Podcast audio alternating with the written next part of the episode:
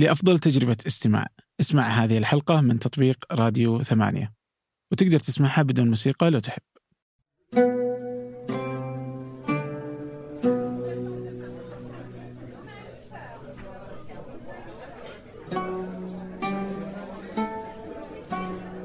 أهلا. ضيفي اليوم هو مشهور الدبيان عرفه جمهور صغير من خلال قابلية الاستخدام ومن ثم ازدادت شهرته من البوابة الأكبر Saudi Gamer الذي تركه مؤخرا وانتقل إلى مشروع جديد. تحدثنا عن هذا المشروع وسبب خروجه من صناعة المحتوى والمجال وكذلك عن مشروعه الآخر بودكاست سوالف Business وكذلك هو اليوم من اهتمامات مشهور الذكاء الاصطناعي والذي يحاول أن يكون ذلك هو صلب مشروعه الجديد. الحديث رائع. كضيفي. أهلا مشهور حياك الله. الحين آه، قبل ش... يعني دوبك تقول جاي من النادي. إيه. آه... آه، أمس شفت فيديو حلو. في قناة Vox بحط الرابط يعني. ما إيش؟ Vox؟ Vox. حلو. ال- الأمريكية. عموما آه فكان فيديو كان يتكلم إنه إنه النادي ما عمره نحف واحد يعني. ما هو. بالهدف إنه ينحف أصلا يعني. إيه. ولا له علاقة بالموضوع ده نهائيا يعني. إيه. آه وكانت أنا عندي مشكلة تجربتي. التجربة الاستثمارية للسعوديين اللي يدفع نادي ولا يروح؟ لا لا هو يقول لك انه النادي يعني إنه سووا علميا النادي ما ينحف علميا يعني. إنه سووا تجارب على أفريقيا مدري وين زي كذا يعني. آه بس إنه في الأخير إنه النادي كويس لصحتك كويس عشان طول عمرك يعني أشياء رهيبة حلوة للجسم ه- هذه غلط وخطا في نظرة الناس للنادي يعتقدون إنه مكان ينحف. النادي مجرد مكان فيه آلات وتدفع قيمة يعني دخولك للمكان هذا بس هذا هذا اللي هذا النادي باختصار آه، سالفة النحف اللياقة الأمور هذه راجعة للشخص نفسه لو يشترك في نادي أو يشترك في خمسة ما راح يتغير شيء إذا هو ما يبغى ي... اي لا أنا إذا. شفتني متنت إيه. أعرف إني كنت في النادي ليش؟ ما أدري يا أخي زيد أكلي ولا س... ما أدري والله في ناس ترى يشتركون في النادي اعتقادا إنه الفعل هذا هو اللي بيغير حياتهم لا لا والتزم لا التزم بأكل نوع أكل التزم بأشياء كثيرة بس إنه في الأخير آه، ما أدري شلون يعني فاهم كذا بس إنه هو في الفيديو مثلا كان يقول لك إنه أوه لما انت تروح النادي آه لما تقعد ساعة تتمرن وتاكل بس مثلا قطعة بيتزا آه، نفس اللي حركته يعني فاهم؟ اي بس أنا ما راح ينحف إيه. أنا غيرت نظام آه. اكلي ونحفت وغيرته للأبد يعني مو إنه عن قناعة يعني إيش سويت مثلا؟ حبة حبة تخلص من الغازيات تخلص الغازيات فترة طويلة وتقلل السكاكر تب... إذا رجعت لها بعدين أه، تبدأ نص علبة بيبسي تصدع في راسك من كثر السكر اللي فيه. فخلاص. أنت من نفسك تصير ما تبغى ترجع الغازيات. شو تشوفه شيء مقرف بالنسبة لك. سو الغازيات ما تصير تشرب. أي ما عاد أشرب نهائيا؟ أه، على الرغبه يعني مهما جيتني ما كنت ماكل مفطح كنت ماكل برجر بيتزا اللي ما ما زلت أكلهم بالمناسبة برضو ما أرجع للأشياء هذه لأن ما عاد أشوفها شيء شيء كويس يعني. مجرد س... موية مع سكر ومع غازات تنفخ بطنك وتزيد كذا كمية السكر في جسمك يعني ما كذا السكر هو اللي خلاك كذا. إي جت جتني حالة يعني ردة فعل آه، كثرت في يوم من الأيام كثرت سكر وحسيت بالشعور اللي فعلا التغيير اللي يسويه السكر في جسمي. بالاضافة لذلك طبعا آه، يسمونه الشجر كراش اللي هو إذا كثرت سكر بعد ساعتين كذا فجأة يطيح جسمك كله. آه صح. فهذه الأشياء أبغى أبعد عنها. يعني بغض النظر وش يقولون آه، أخصائيين تغذية ولا هذا. أنا مريت بأضرار معينة ولا أبغى أمر فيها هذه مرة. جميل. الحين مثلا عندك آه، الغازيات تركتها في شيء ثاني كذا غازيات آه، شفت أنا اللي ولا شيء تبغى تسويه؟ اللي حفزني أتغير واحد من الشباب كان مثال لل... للكسل ولكل شيء سيء في الدنيا. مطنش كل شيء ويشرب بيبسي وكل الأكلات مضره فجأة رجال صار رياضي حتى يعني مو هو بصحي. وهو اللي حفزني صراحة لأنه قلت معليش إذا هذا الرجال اللي أنا كنت أفضل منه في يوم من الأيام غذائيا قدر يتغير فمن باب أولى إني أتغير أنا بعد. فبديت أخذ منه نصائح آه، وأعطاني نصائح مبسطة. يعني مثلا آه، إذا جعت بالليل لا تأكل خذ لك مثلا زبادي ولا حمص ولا شيء هذا يسد فيه الجوع. إذا مثلا المقليات خففها الكذا. يعني يعطيك نصائح خفيفة جدا عكس أخصائيين التغذية اللي يقول لك الكربوهيدرات ومدري وش اللي ما تدري وش يقصد أصلا. أعطاني إشياء بسيطة والحمد لله إني من النوع اللي يتقبل التغيير في الأكل. ماني ماني من النوع اللي أستقعد على ال... لازم أكل شيء معين. اي عادي ما في شيء تحسه يعني آه، كذا إنه أوه لا ذا ما أقدر إي. لا لا لا, لا لازم عادي يعني ما عندي مشكلة. okay. تأخذ وقت ترى قعدت يمكن سنة تقريبا عشان أغير أكلي بشكل صحيح. تأخذ لك شيء واحد تغيره وبعدين ننتقل للشيء اللي بعده. أوكي. واذكرك كنت تقول حتى مثلا أنت ما تعجبك سالفة آه، بدايه كل سنة. مم. إنه اوه الحين الأهداف السنوية. السنوية. ما ما تضبط أبد. وإحنا على وشك سنة جديدة يعني. إي لا ما تضبط لأنك آه، فعليا إذا أنت اليوم ما أنت قاعد تشتغل على هدف آه، السنة الجاية ما راح تسوي ما راح تحقق. وفعليا إذا بديت بدايه السنة وجيت بتكتب لستة أهداف السنة الجاية وأنت ما حققت ما حققت أهداف السنة اللي فاتت ولا راجعت حتى أسباب عدم تحقيقها فأنت ما عندك سالفة يعني. قاعد مجرد يعني تحط أشياء تحسسك إنك آه، مستقبلك مشرق بينما ما أنت قاعد تسوي شيء فعليا. عجيب طيب آه، في في آه، في شيء مم. كذا بحس كذا بندخل على على على Saudi Gamer بس بشكل okay. فانت كتبت آه، مثلا في في صفحة عني في في مدونتك واضح إني. حفرت وراي أنت حلو. اسلم لا لا بس فتقول إنك عملت في عدد من الوظائف في مجال تقنية المعلومات. قبل أن تجبرني الظروف في عام 2013 على التفرغ آه، لل Saudi Gamer. طيب. آه ك- إيه، so أنت الحين كنت تشتغل في وظائف معينة. اذا أنت كاتب هنا إنه أجبرتك الظروف. هي أجبرتك الظروف ولا كذا حسيت انه إنه كأنه ما ودك بس لا الوظيفة الأخيرة كانت سيئة بالنسبة لي. وسيئه لدرجة إنه كان Saudi Gamer دخل دخل بسيط جدا شهريا. وفكرت جديا إنه خلني اجرب أجرب حظي أكبره ك business أشوف هل يمشي ولا لا. خاصة كان عندي يعني اهتمام في ال business من وقتها. الناس قد يعني يعتقدون إني مؤخرا اهتميت فيه بينما فعليا أنا من زمان أنا مهتم في امور business من قبل 2010 حتى. فبس ما كان عندي يعني مكان أستغل فيه الاهتمام هذا أو يعني أجرب فيه الاهتمام هذا. جربت في Saudi Gamer في 2013 كان عندنا دخل دخل عندنا دخل بالإعلانات من قبل 2013 لكنه في 2013 صار يعني نوعا ما مستقر. فقلت بطلع وأعيش على مدخراتي وأحاول أطلع منه يعني فعلا شيء business يسوى. كم كنتوا؟ آه كنا ثلاثة. ثلاثة شركاء. ثلاثة أو أربعة. لا شركة اثنين. أنا وجميل. كان معي واحد اسمه جميل عبد الأحد. آه بس ما كان هو في الرياض. كنت أنا الوحيد اللي شغال عليه full time آه ولا كان عندي خطة. ولا كان عندي أي شيء كان عندي أمل فقط. آه حركة غبية بالمناسبة. يعني كا- كانت مخاطرة عالية واعتمدت على مدخراتي جدا متهورة. بس لولا التهور ذاك لولا ثم التهور ذاك يعني كان ما أتوقع أنه طلع شيء زي كذا. يعني الشيء الوحيد اللي ممكن أغيره لو رجعت ذاك الوقت إني أخطط بس لأنه مهما كانت الأمور تضبط معك أحيانا ودك تكون يعني مخطط أكثر. okay. بس ما أنت ندمان يعني. لا لا لا ما, ما في شيء اندم عليه عموما ف ما راح أغير شيء من الماضي حقي طيب الحين آه إيش اللي تعلمت منه؟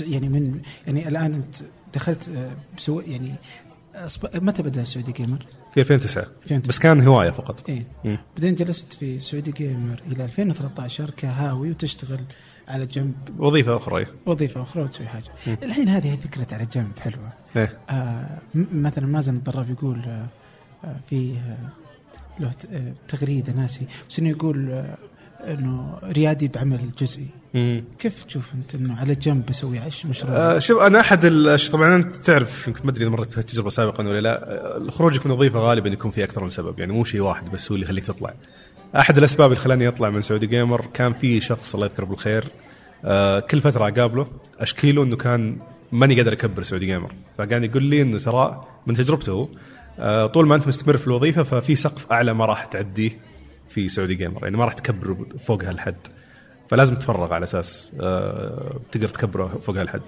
فتقدر تكبر المشروع بشكل جانبي إلى حد معين وبعدها بيتطلب تفرغك. واذا ما تفرغت واحد من اثنين. يا بيموت آه، في حال كان عنده منافسين أقوياء طبعا يا إنه بيعلق في مكانه. النمو حقه بيبقى زي ما إيه زي ما لأنك ما أنت في وقت كبير في الصباح في أق... أنت عندك أقصى طاقة عندك في الص... في, ال... في الصباح في ال... في الظهر. آه... آه... غالبا يعني إذا أنت بتخلي البزنس على جنب فأنت قاعد تضيعها في وظيفتك. آه... مو مو بشرط تضيعها ممكن تستفيد فعليا منها لكن كل الطاقة هذه قاعد تروح على الوظيفة وترجع أنت تشتغل يمكن بربع طاقتك بالليل. آه لا أنت اللي مركز زين لا أنت اللي عندك طاقة كويسة. ما أنت قادر تسوي تجتمع مع أحد من مثلا عملائك إذا عندك عملاء أو اي أحد ثاني شركائك لأنه كلهم يشتغلون وقت الصباح. فأنت قاعد تخسر شيء كبير لأنك أنت ما طلعت طيب هل تشوف إنه عادي مثلا أقدر أبدأ يعني أبدأ مثلا لو اليوم 2017 مم. مثلاً، جيت أبغى أبدأ مشروع عادي إنه تبدأ على جنب إلى إنك تشوف ما أدري وشو ولا لا إذا أنت جاد وعندك خطة حسب حسب. حسب في أشياء تحتاج تفرغ خاصة إذا كان مجال فيه منافسين يعني شرسين جدا آه، يعني كنت تحتاج أنك تطور بسرعة يعني خلاص تنسى الموضوع. أو في أشياء لا والله تقدر وتكبرها خاصة إذا كان business تقليدي زي اللي إحنا سويناه في Saudi Gamer ما كنا إحنا والله نعتبر startup من اللي لازم نمو سريع ولا ولازم تمويل والامور هذه كلها. آه، تقدر بداية تبدأ البداية business تقليدي على جنب طقطق فيه. متى ما شفت والله بدا في دخل ثابت. اطلع. بس لا لا تطيح في الخطأ اللي أغلب الناس يعتقدونه إن لازم ال business يشيلني بكامل احتياجاتي ومتطلباتي زي ما الوظيفة شالتني آه، بيكون في أشياء تضحي فيها. على أساس تقدر تعطي وقت أكبر لل business عشان تقدر توصل الوقت أو الحجم يشيل فعلا كل متطلبات احتياجاتك. في تضحية في النص لازم تصير. so الحين أنت آه، بديت بدا ال Saudi Gamer إيه. آه، طلعت أنت من وظيفه قبل ال Saudi Gamer كنت أنت مبرمج. طبعا آه، تعقيبا على النقطة اللي قبل شوي إذا عندك استثمار تقدر تطلع وأنت مرتاح. من الآخر يعني خلاص عندي. طبعاً. إيه. آه، بس آه، أيوه سلام. أنت كنت مبرمج بعدين صرت في ال Saudi Gamer so أتوقع إنك إذا مبرمج وعندك هواية إنه أحب ألعب. آه إيه صحيح إيه. من يوم أنا صغير إيه. آه. آه بس قبلها كنت طبعا كان عندي مدونة اسمها يو إكس بيكس أي. حقت قابلية الاستخدام تجربه المستخدم. كتبت فيها ما أدري والله كم بالمئات المقالات عن المجال هذا. آه هو اللي أصلا جاب لي آخر وظيفة توظفت فيها. كان متخصص في كان اسمه user experience specialist متخصص في تجربه المستخدم. باختصار دوري كان تسهيل تطبيقات الشركة. ويعني تقديم تجربه أفضل للمستخدم عن طريق واجهات أسهل عن طريق أشياء. يعني تسهيل التجربة بشكل عام. تركت الفكرة ذيك يعني حسيت إنه لا أستفيد منها بشكل كبير جدا في جوانب كثيرة. حتى في Saudi Gamer استفدت منها. آه ما ما زلت مؤمن فيها وما زلت أتعلم فيها لكن آه أو عفوا ماني بتعلم فيها صراحة مهتم مجال ثاني الآن. لكن مبادئ- مبادئها وخبرتي السابقة مستفيد منها بشكل كبير من ذاك الوقت يعني ما أوكي. ما راح طيب. الموضوع. الحين السعودي جيمر أنت بيوم بدأته آه، كان لك قبل شوي تقول لي في ال business إيه. زي كذا. والألعاب هوايه كانت. إيه.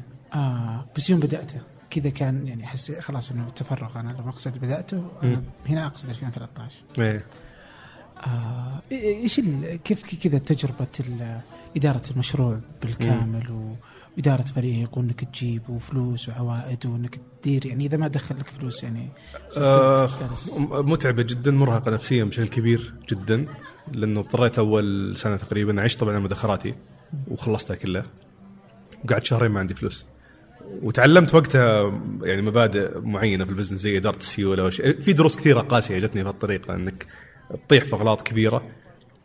وتتعلم سواء أخطاء في ال business نفسه أو أخطاء مع الفريق. وأنت تديرهم تغلط مع ناس معينين يعطونك ردود فعل معينة آه، في شغل يخرب بسبب تعاملك أو بسبب تصرفاتك أو قراراتك وتبدأ تتعلم مع الوقت.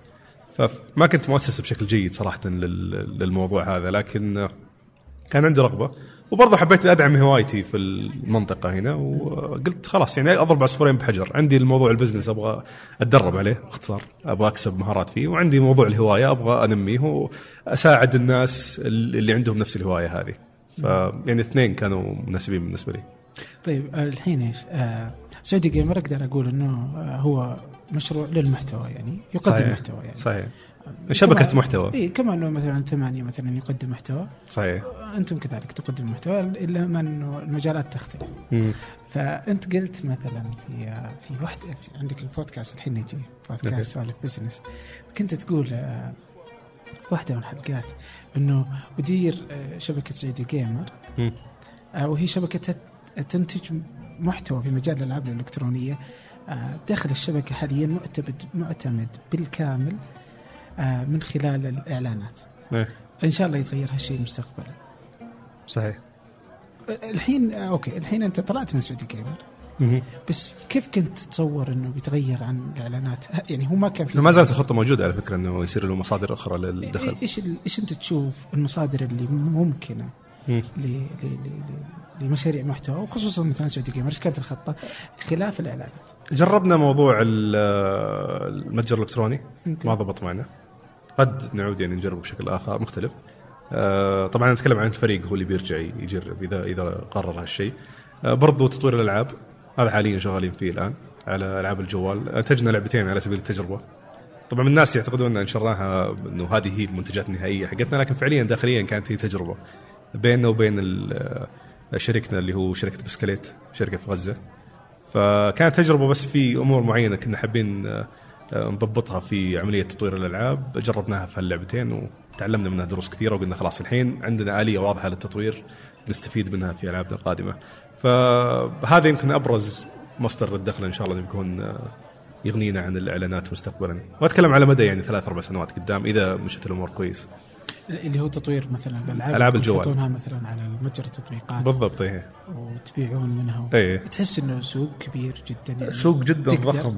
آه إي بس مشكلته يسمونها هيت ماركت. ما- يعني ممكن تنزل لك 20 لعبة واحدة فيهم تضرب بس.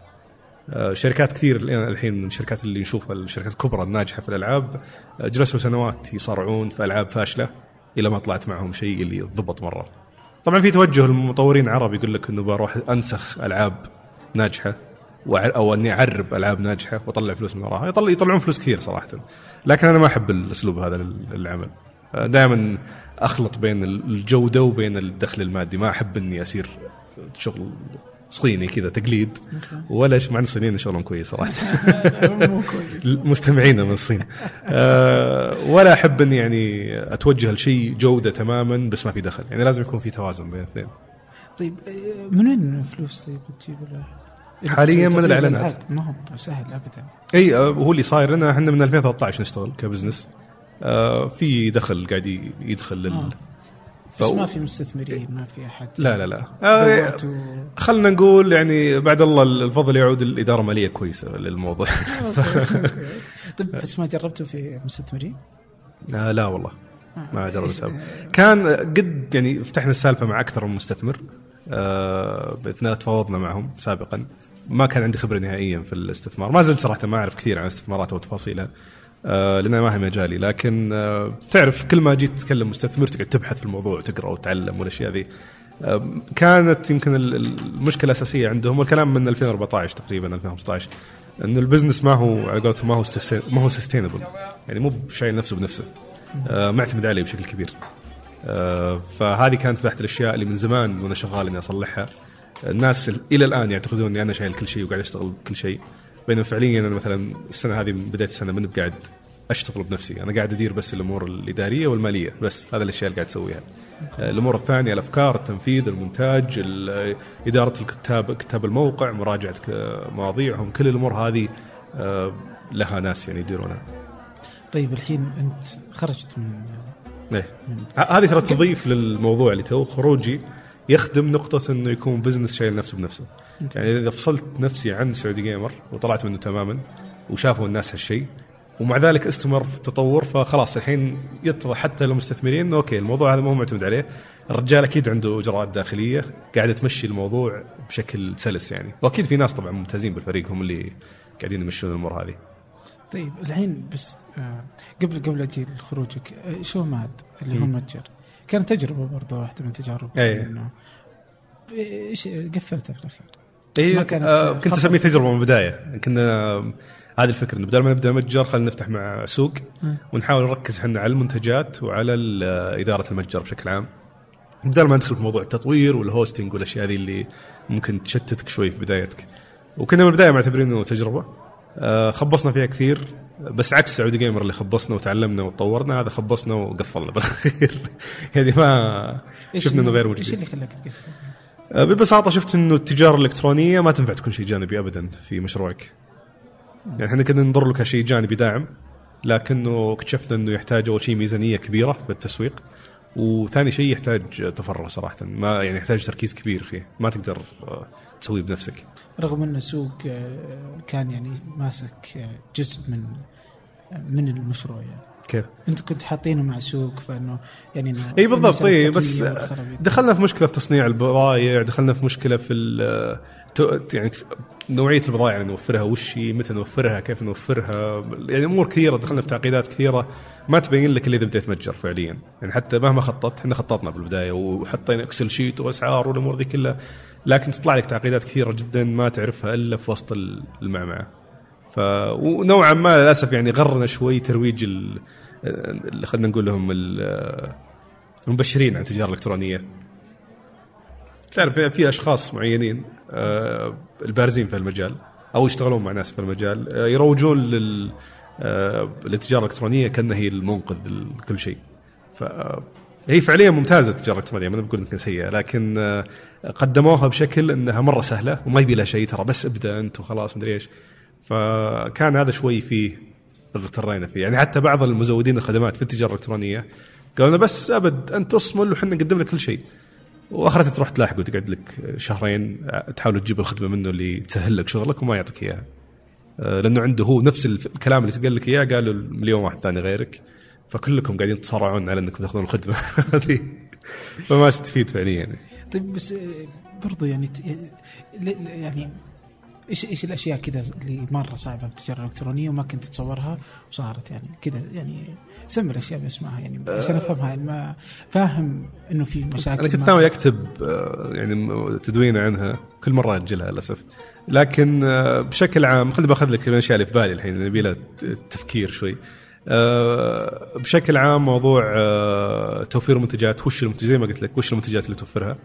وبرضو حرصك على تجديد المنتجات أول بأول. كيف كيف تسوي خطة بحيث إنك تقدر تجدد المنتجات اول أول بأول في متجرك؟ ما يح... مو بكل ما رجع الواحد بعد شهر شهرين يحس إنه نفس المنتجات ما تغيرت نفس ما هي. لازم يكون في خطة لتجديد المتجر.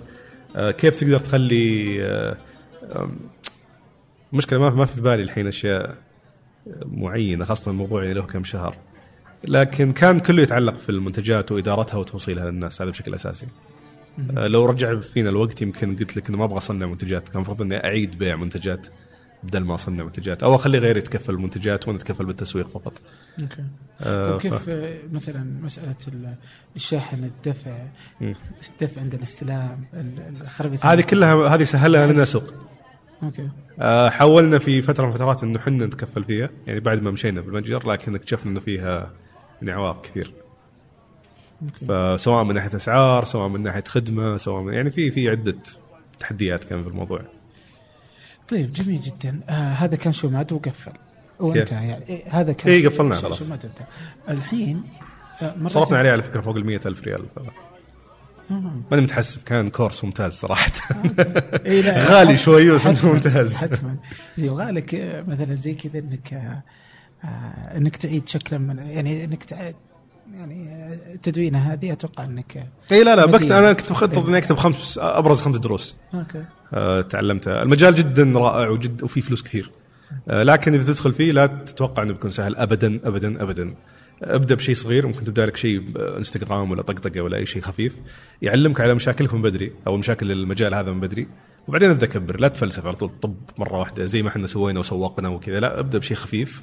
وكبر بشويش ولا تفلسف. هذه هذه يعني ملخص ال... ملخص. إي. إنك تقول والله بجيب أكياس باسمي وبجيب صناديق مدري وش وبحط مع كل طلب مدري إيش. لا تفلسف حط الشيء الأساسي اللي بتبيعه وخلاص. آه، خلوا شكل خلوه خايس في البداية. وبعدين نبدأ نطوره حبة حبة.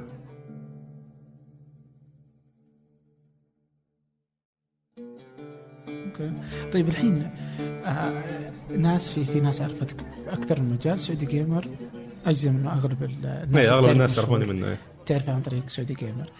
ولعل إنه جزء كبير منهم يعني آه يعني أنت عندك عندكم بودكاست سعودي جيمر إيه. آه الموقع سعودي جيمر وكذلك القناة. برضو بتوقع إنه القناة هي الأكثر آه إنه الناس عرفتك أكثر في القناة من صحيح. اي مكان ثاني في سعودي جيمر. صحيح. صحيح. اللي هي القناة على اليوتيوب. آه الحين أنت برضو يعني حكينا عن تجربتك من اليوتيوب يعني. آه اليوتيوب بديناه زي أي شيء زي قناة ثانية بديناها سواء في الموقع سواء أو خلينا نقول الانستغرام سناب شات جربناه فترة. آه دائما نبدا الحاجة مو عشان بس نصير مع الناس. فاليوتيوب بديناه لأنه عندنا فيديوهات نبغى نرفعها باختصار يعني ما كان في شيء ثاني. كان عندنا فيديوهات المنتجات نبغى يكون لنا قناة رسمية فقط. فبدينا بهالشكل بعدين شريك جميل كان هو أصلا YouTuber من قبل ما يبدأ سعودي جيمر قبل ما حتى يصير فيه شيء كلمة اسمها YouTuber. فقال خلاص هو بيبدأ ينشر مقاطع في القناة.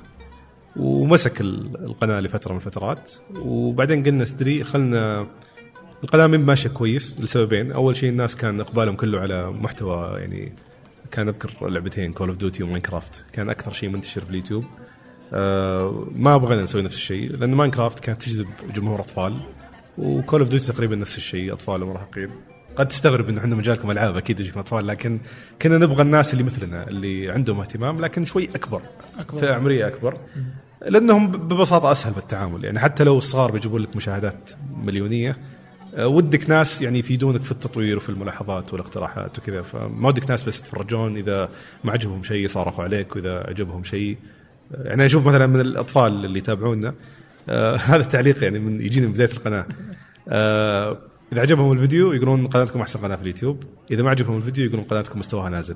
يعني وممكن يكتبون فيديوين فيديوين ورا بعض. فما عندهم حتى ما يقدرون يوصلون لك ال- ال- المعلومة بشكل يفيدك في التطوير. فعموما كملنا في القناة ونوعنا في المقاطع. مع إنه ما كان يجي مشاهدات كثير. فاقترحت على جميل إنه آه، نسوي سلسلتين في اليوتيوب. بحيث نجذب عامة الناس. يعني يصير تركيزنا على العامة مو على المهتمين في الألعاب. واحدة منهم كانت ألعاب الجوال اللي وقتها كانت بدأت تطلع. والثاني كان برنامج الأسبوعي. انه أبغى أتكلم عن موضوع له علاقة بالألعاب بس اللي يشوفه يعني الشخص اللي ما له علاقة بالألعاب يشوف الفيديو يفهمه. يعني يستوعبه وهذا استفدت منه على فكرة من مجالي السابق قابلية الاستخدام والامور هذه. إنه كيف تقدم الأمور للناس بشكل مبسط. ف... واستفدنا منه كثير باليوتيوب على فكرة. آه، فكان هذا توجهه فعلا من من هذيك اللحظة القناة انفجرت فجأة في المشاهدات. من برنامج الأسبوع اثنين برنامج أسبوعي. أخوه مسك آه، برنامج سميناه على الماشي حق ألعاب الجوال وأنا البرنامج الأسبوعي. وصرنا اسبوعيا أنا وياه. هو مرة وأنا مرة هو مرة وأنا مرة هو مرة وأنا مرة. حتى وقتها كان في كندا بعدين رجع الرياض آه، جلس معي كم شهر هنا على أساس ندعس. ف هذا اللي كبر قناتنا أكثر شيء يعني في اليوتيوب و... والإعلانات عاد تبدأ تتعلم مع الوقت. مرة تسوي إعلان خايس مرة تسوي إعلان زين مرة تسوي إعلان وتشوف وش اللي يضبط وش اللي يتقبلون الناس. كان عندنا من البدايه سياسة إنه ما نسوي إعلان إلا المنتج مقتنعين فيه. آه لكن جتنا أوقات كذا انزنقنا ومشينا أي شيء.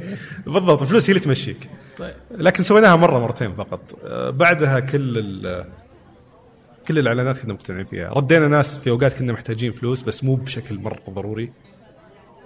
فمشيناهم لكن آه لأجل أنكم أنتم مقتنعين فيه يعني. إي ال- الهدف في النهاية يخدم البزنس إنه إذا كان آه الإعلانات حقتك قاعدة تمشي لأنك مقتنع فيها يعني أنت الحين إذا اقتنعت بالإعلان فأنت بتسوي فيديو كويس وفيديو مناسب للمعلن صحيح. وبتجيب مشاهدات وتفاعل أكبر. فبالتالي بيجيك معلنين معلنين زيادة لأنهم بيشوفون نجاح المعلن السابق. فالموضوع ما هو والله إنه مثالي ولا شيء لا الموضوع هو يخدم البزنس في النهاية. فهذه كان توجهنا وخبصنا من هنا دخلنا في مشاكل كثيرة من هنا تهاوشنا مع بعض الشركات من هنا مهاوشات لطيفة يعني ما هو كانت ما كان شيء يعني كبير آه، أو خلافات خلينا نسميها بس إنه يعني ومشت أمورنا من هناك. وتجربة البرنامج الأسبوعي. آه انتهت الحين إيه آه، نهيتها في حلقه اخيره كانت فيه. حلقة أخيرة إيه، الرابط السعودي gamer الحلقة الأخيرة برضو. بتكون موجودة كانت الحلقة الأخيرة كذا تكلمت فيها كثير عن أنه اليوتيوب يعني رميت بكثير من آه، اللوم على إدارة يوتيوب أصلا وكثير من كلامك يعني. أنه كذا أنه يوتيوب أصلا يعني وفي ناس تتفق معك في ناس ما يعني ما أدري أصلا إذا فيها كثير يختلفون يعني إيه. بس لا هي أنا ذكرت يعني واقع ما ما ذكرت أو حقيقة ما ذكرت رأي في اليوتيوب هذا تغيير صاير وتقدر تشوفه بنفسك إذا دخلت الصفحه الرئيسيه تشوف وش الفيديوهات اللي يدفونها طبعا ما نب آه، بس عشان أكون آه، واضح ما نب قاعد أقول والله اليوتيوب هم اللي يخلوني أطلع. ما له دخل قراري إني أترك سعودي gamer ما له أي دخل في سياسة اليوتيوب لأنه قناتنا ترى مشاهدات عالية تعتبر.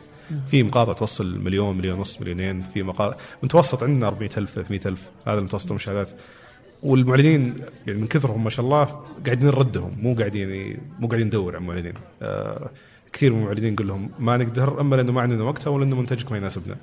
فالحمد لله من هالناحية أمورنا ماشية بشكل جيد لكن أنت برضو تحتاج تصرح إنه المنصة اللي أنت فيها ترى إن كان وضعك في قناتك كويسة ترى في كثير قاعدين يطلعون بسبة إن المنصة نفسها سيئة. فاحنا الحمد لله عندنا جمهور قوي جمهور يدعمنا مهما صار لكن قنوات كثيرة للأسف تشوفهم آه، ينسحبون من اليوتيوب لأنه ما ما لهم مكان. هو يعني آه، هو إنه ما له مكان إنه الحين صارت يعني تقصد بهذا إنه الترند أصبح كله تحديات ومقال بالضبط طيب أنت الفلوجات لو- ال- الفيديوهات السهلة. آه. بغض النظر هي سيئة ولا جيدة. آه، كلها فيديوهات سهلة وفيديوهات تتطلب إنه الشخص يعني أنا أقدر أنا أسوي والله بكرة أفتح لي قناة فلوجات وأصور كل يوم فلوج وأجيب لي مليون مشاهدة. ما هي صعبة ابدا بالنسبة لي ولكن عندي حياة. آه، أبغى أسوي اشياء ثانية في حياتي. ما أبغى أقعد طول الوقت لاصق في كاميرا وبين كاميرا وفيديو وبرنامج مونتاج لأنهم كلهم يصيرون كذا حقين الفلوجات ومرهقة جدا. ومهما سووا نفسهم ترى فالينا يعني من لقاءات شخصية مع بعضهم سواء اجانب أو سعوديين ترى مرهقين جدا بشكل وقاعد يفوتهم أشياء كثير في حياتهم بسبة الموضوع هذا. فأنا ما أبغى صراحة يعني أو ما كنت يعني, يعني ما, ما بس أنت قلت إنه ممكن أنا أرجع لليوتيوب. هذا لا يعني إنه خروجي من هي من آه إيقاف برنامج الأسبوعي لا يعني بالضرورة إني ما أرجع يوتيوب. إيه. كيف ممكن إيش إيش إيش يعني كذا يعني أكيد في بالك فكرة كذا يمكن ما ما بتسويها بس كذا إنه ممكن أسوي زي كذا ممكن اي ما لها أولوية حاليا بس أفكر إن رجعت أرجع زي ما سويت البرنامج الأسبوعي أسوي شيء لل business. ما زلت أعتقد محتوى ال business يعني يفتقد للشيء الكثير عندنا. طبعا ما لما أقول محتوى business ما ما أتكلم عن اقتباسات ستيف جوبز وقصص نجاح والأشياء الكلام الفاضي هذا المنتشر. أقصد أشياء تفيد الشخص لما يشوفها يقدر يطبقها على طول. هذا أحد الأشياء اللي خلاني أبدأ أصلا بودكاست سوالف business. okay. طيب جميل. انت كذا اعطيتني كذا اعطيتك مدخل مضبوط عليه سوالف business بديت الحين مؤخرا. آه نزلت منه أربع حلقات. تج... كان تجريبي الموسم الأول. آه بشوف كيف تفاعل الناس إيش رأيهم في الموضوع هل يتقبلون الفكرة ولا ما يتقبلونها. وقلت بعدين بسجل آه، حلقات أخرى. وغير كذا أنا بسجله بأسلوب مواسم لأنه ما هو الشيء الأساسي اللي أسويه هنا فما أقدر إني ألتزم بجدول معين. لازم أسجل لي مجموعة حلقات ونزلها مع بعض. أو مو مع بعض ورا بعض يعني. اي يعني إنه أنت أنت سجلت مثلا الأربع حلقات بعدين نعم. بعد ما خلصت سويت لها تحرير بالضبط طيب بديت أنشر حبة حبة. وتقرأ يعني وتشوف كيف ردود فعل الناس ومثل بالضبط آه كيف التجربة يعني بعد ما خلص الموسم الأول؟ كيف؟ آه جدا ممتازة. انصدمت صراحة من ردة الفعل. ما تو... أول شيء ما توقعت إنه في بيكون في جمهور الوسط البودكاست عموما بهال ما أتوقع تعرف المعاناة هذه. طبعا. يعني أنا أشوف سعودي gamer في استماعات عالية الحمد لله جدا لكن آه، ما توقعت الاسلوب اللي أنا بتخذه في البرنامج اللي هو أسلوب واقعي أكثر من إنه أقعد أقول أوه ما شاء الله وش قصة نجاحك؟ ما توقعت إنه يكون له إقبال كبير لكن اكتشفت العكس اكتشفت الناس متعطشين للمحتوى هذا اللي إذا جلست مع صاحب بزنس ما أقول له آه، حدثنا عن نفسك وكي ما هي ميولك واهتماماتك ومدري شو وقصه نجاحك. ويقعد يقول لك أنا كنت في مدري وشو كنت أبيع في بسطة بعدين صرت صاحب أكبر شركة. تعرف القصص هذه؟ لا أبي علم علمني إيش سويت بالضبط. علمني كيف مشيت حبه حبه طبعا ما راح تكون تفصيل ممل. آه، هي يعني نشوف نمر على أبرز التحولات في ال business. وما أتكلم عن الشخص نهائيا. يتم تهميشه تماما في الحلقة. أتكلم عنه فقط. في حال كان المعلومة اللي بيها عنه تخدم السياق اللي أنا فيه. يعني واحد مثلا قال لك أنا والله بديت business في القطاع المالي. أنت وش خلفيتك طيب؟ هل هل درست شيء له علاقة في الموضوع هذا؟ يعني بس أخذ الشيء اللي له علاقة في موضوعنا. وترجع للمشروع ذاته. المشروع. وقد تستغرب إنه كل اللي قابلتهم آه، ينبسطون في التوجه هذا أكثر من تسليط الضوء الضوء عليهم هم كأشخاص. لأنهم آه، وأحس بشعورهم صراحة. الغالب إن اذا أحد يبغى يسولف معك على ال business كصاحب business أنت تتحمس تسولف عن ال business أكثر من تسولف عن نفسك. أنت ما تبغى تسولف عن يا أخي ما أدري أنا الحين إيش؟ يعني ما شوف يعني عمليا مرة أفهم إنه تقول business بس يا أخي ما أدري متضايق أنا الحين. ليش؟ متضايق ما أدري والله. مضايق؟ وش مضايقك الحين؟ مضايقني إنها يعني كلمة يعني إنجليزية ومعقول ما لها كلمة عربية؟ شوف ترى الحين الآن وأنا أكتب كل شيء وأنا ما يعني أشوف لو أفهم إنه business كذا إنها أول ما تقولها ما في أحد بيقول إيش هو؟ ما اعرف هو فاهم يعني ما هي من الكلمات اللي اللي صعبة آه إنه ما يعرفها إلا نوعية من الناس اللي يعرف إنجليزي أو يعرف جزء من الإنجليزي. أيوه أنا أقول لك وش السبب. كل الناس أبسطها لك. آه سوالف business أبغى يوري الناس إنه وش المجال أول شيء طبعا. وثاني شيء إنه تراه مو يعني مرة جاد الموضوع. يعني okay الحلقات كلها طبعا توجهها جاد وكذا ولكن السواليف عفوية ترى. فما هي بشيء إيه إيه. وعفوا مو بجاد خلينا نقول رسمي. الجاد كلمة خطا كانت. طيب. ما هو رسمي الموضوع؟ فلما تقول سوالف business أول شيء يجي في بالك إنه عفوي الموضوع. يعني سوالف سوالف business يعني كلمة دارجة يعني. بينما لو تقول مثلا نقاش أعمال تحس إنه طيب سوالف مشاريع. ما كلا فاهم يعني هل إنه عدم الجدية يعني مو عدم الجدية عدم الرسمية. عدم الرسمية يعني إنجليزي؟ آه هي زيها زي تليفون زي تلفزيون يعني. لا بس التلفزيون okay. so التلفزيون هو يعني إنه كذا إنه يوم ترجموه عربي حطوه هذه الكلمة يعني في تلفزيون. تلفاز. إي بس إنه حطوه تلفاز يعني فاهم؟ كذا إنه حطوا الكلمة بالعربي كذا في المعجم العربي كذا اتفقوا كذا تجمعوا العرب. طيب تليفون هاتف. ما زلنا نستخدم تليفون يعني آه. ما أدري والله يعني آه، ما إيميل. نقول إيميل. إي بس ما نقول. كم واحد يقول بريد. ارسل لي على راسلني على بريدي يعني أغلب الناس يقول ارسل لي إيميل ولا راسلني على إيميل طيب تو- بدي- تو- تويتر تويته يعني ما أدري ما أحس إنها مشكلة صح شوف تويتر okay ما عندي مشكلة ما أقدر يعني ممكن تقول تغريدة بس ما عندك مشكلة تقول إيش؟ آه. okay. بس وش المشكلة وين الضرر؟ أنا يزعج okay. بعد بعد عندنا وقت كل الوقت هلا. okay خلينا نسولف so الحين إيش؟ الآن عندنا ال- يعني لما نصير نستخدم هاللغة. ولو إنها دارجة يعني هي تبدأ إنها تكون دارجة بين الناس اللي مثلا أنت يا مشهور اللي في الوسط هذا لأنه تبدأ الكلمات يعني كثير من المصطلحات الإنجليزية تبدأ تدخل مم. عندنا ومن ثم إحنا اللي ندخل يعني بعدين تجي تقولها لي أنا أقولها لفلان سو الحين لما نجلس مع بعض مم. الكلمات هذه ما تكون فيها مشكلة. بعدين لما تطلع أنت مثلا في لقاء ولا أحد يطلع في مؤتمر وما أدري وشو يبدأ يقول هذا الكلام. ومن ثم لا تنتشر الكلمة. لأنها تصبح هذه الكلمة الغير رسمية. حلو. آه مثلها مثل الشبكات الاجتماعية. يعني تلقى كذا عادي. يعني مثلا آه تلقى مثلا مؤتمر منتدى الإعلام العربي. مم. يعني شوف اسمه منتدى الإعلام العربي. ومن ثم تجي ال- ال- الفقرة اسمها كيف آه، كيف تأثير ال social media. فهمت؟ مش تأثير الشبكات الاجتماعية عشان ما أبغى أصير جدي. إيه بس لحظة خلينا؟ دائما نتكلم عن؟ الواقعية خلينا نكون واقعيين شوي أنا عندي أك أكثر معاناة أعانيها في البودكاست بما اني اقابل ناس حقين business. هو عدم قدرتهم على التعبير باللغة العربية آه، بشكل يعني سلس. صح. وتلاحظ لو تسمع بودكاست اني صحح لهم كثير. مو بصحح لهم أترجم لهم. يعني يقول مثلا إحنا نحاول إحنا نركز على ال operations أقول على التشغيل. يعني أحاول إني اترجم أول بأول. على أساس المستمع يكون عنده خلفية أنت إيش تتكلم عنه إذا ما عنده خبرة. آه الواقع يقول إنه هذه اللغة اللي يستخدمونها في الشغل دائما، أنا أستخدمها كثير في الشغل بعد بحكم إنه تواصل مع شركات كثير، بحكم إنه أصلا تلقانا إحنا تعلمنا من مصادر أجنبية فالمصطلحات هذه أخذناها من برا. فشيء طبيعي جدا إنه يصير متداول هو الإنجليزي أكثر من العربي فإذا الجملة مثلا أو الكلمة عفوا آه، بزنس خلاص واضحة وش هي وش الأشياء المرتبطة فيها. فما يفرق إنجليزي عربي آه، كله واحد. يعني بالنهاية أنت ما أنت ما أنت؟ لا يعني ما أنت بقاعد ت- تسوي ضرر في شيء فعليا. يعني لو أنا وش؟ البديل؟ أقول أعمال. أعمال ما لها ارتباط ترى بشيء ثاني ابدا. الواحد يسمع أعمال ما يفكر. مشاريع. حتى مشاريع. ما يجي ما شوف حطها حط الكلمتين ذولي في في بالك بشكل مستقل. بزنس وش يجي في بالك أول ما تسمعها ومشاريع وش يجي في بالك أول ما تسمعها. ترى كل كل واحدة لها انطباعات مختلفة عن الثانية. مشاريع يمكن تحس كذا بشيء يحفر في الشارع ولا يعني ما انت بقاعد ما تجيك نفس ال ال- الكلمات المتضمنة اللي مرتبطة في بزنس يمكن بس يا أخي ما أدري. يعني أنا أحس إنه إيش؟ إنه أنت الحين آه مشهور لديك الكثير من الناس اللي تستمع لك. مثلا. ويقل ويزيد يعني مو بالضرورة إنه عشان عندك أرقام بس إنه ايا يكن. أنت موجود هنا أحس إنه عليك مسؤولية. يعني ما أقدر أخليك تتخلى عن مسؤوليتك في إيه انه ب- بس- في أنه أنت بتأثر على بس انظر للوقت اللي. إحنا فيه برضو. أنت الآن امامك جيل شوف تتكلم إنجليزي. لا في في أفهم. مشكلة أكبر من الموضوع ذا عندك بس إنك تلخبط الكلمات كذا. عندك عندك جيل الآن آه، جيل ضخم جايك. خاصة إحنا يعني آه، مجتمع مليان صغار. صح اللي ما يعرفون يكتبون ياء ما يعرفون يكتبون يعني ياء ألف ما يعرفون يكتبونها يكتبون حرف الياء. صح. آه، ما أبي يكتبها ميم لحالها بعدين أبي. في أخطاء املائيه في اللغة قاعدة تقتل. هذول زي يعتبرون كأنهم زي ال White Walkers حقين Game of Thrones إذا تتابع. طالع لك جيل عبارة عن جاي يدمر اللغة. فهذا هدفه. فإذا بتحمي مملكة اللغة العربية منه تحتاج إنك تحمي تحمي من المشاكل هذه.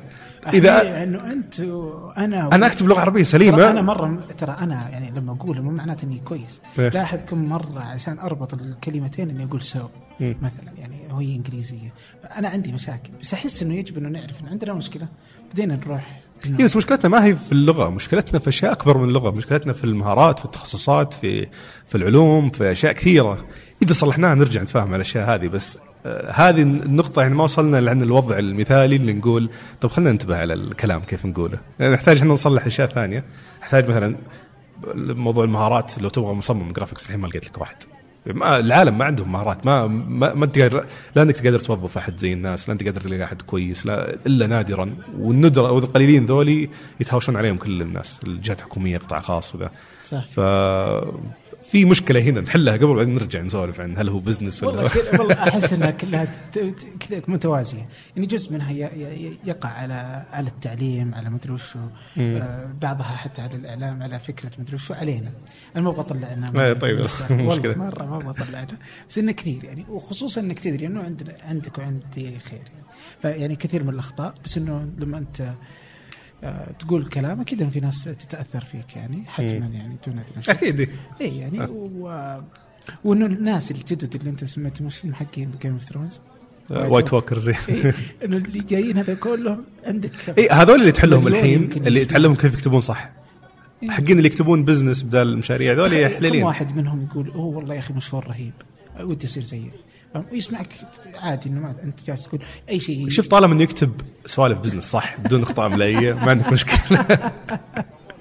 آه بس آه طيب ما يعني آه يجيك واحد يقول ما في مشكلة دام انك فهمت الكلمة؟ ما في مشكلة. اي خلاص. لا لا, مو بكذا عاد. يعني آه، كتابتك طريقة كتابتك لكلامك تعكس يعني خلينا نقول احتراف. مو باحترافيتك خلينا نقول تعكس صورة سلبية عنك إذا ما كنت تعرف تكتب صح. إذا واحد جاك بيكتب لك آه، يعني أبي أتوظف عندك يا أخي مثلا ولا يا عزيزي ولا ذا واضح إنك بتكرشه على طول يعني ما راح. صحيح لا. إيه. آه طيب إذا إذا يعني هذه هذه النقطة يعني بس كذا إنها صراحة إني دائما أفضفض فيها يعني. إيه. ف فرميناها بعود لك. الحين آه فينا متى الموسم الثاني من سوالف؟ آه، إن شاء الله في سبتمبر. يعني في ال... بديت آه، تسجل؟ إي سجلت أربع حلقات إلى الآن الخامسة إن شاء الله الأسبوع هذا. okay. ما راح انت... هي ثمان حلقات يفترض الموسم الثاني بس ما راح آه ثمانية أو ستة الحين متأكد. يعني إذا وصلت يمكن أنت خمسة ممكن خمسة ستة أبدأ أنشر. عاد أكتفي يا بستة يا بثمانية. okay. بس لأنه فيها شغل شوي. على أي أساس تختار الناس؟ يعني كذا تحس إنهم القريبين منك؟ ولا لا لا في ناس في ناس قريبين مني لكن أسمائهم مستهلكة. يعني الكل يعرفهم وكل يسولف. فيهم وعارف قصصهم وعارف كل شيء. فأروح للناس اللي ما حد يعرفهم. الناس اللي ما يرزونهم في المؤتمرات 24 ساعة. انت تتوقع شايف أنت كيف وش صاير. ما فيهم شيء طبعا الشباب هذولي لكن آه، خلاص يعني. في شباب ثانيين ممتازين ترى بس ما حد يدري عنهم. صحيح. فزي اللي قابلتهم مثلا نعناع. زي محمد بازيد الناس رابطينه بالتاسع إلى ربع مع إنه مسوي أشياء الشماغ البيضاء. مع إنه مسوي أشياء ممتازة جدا في صحيح. شركة مات توميتو. فأبغى الناس هذول اللي ما حد يعرفهم وما يعرفون إيش يسوون آه، مسلط الضوء عليهم.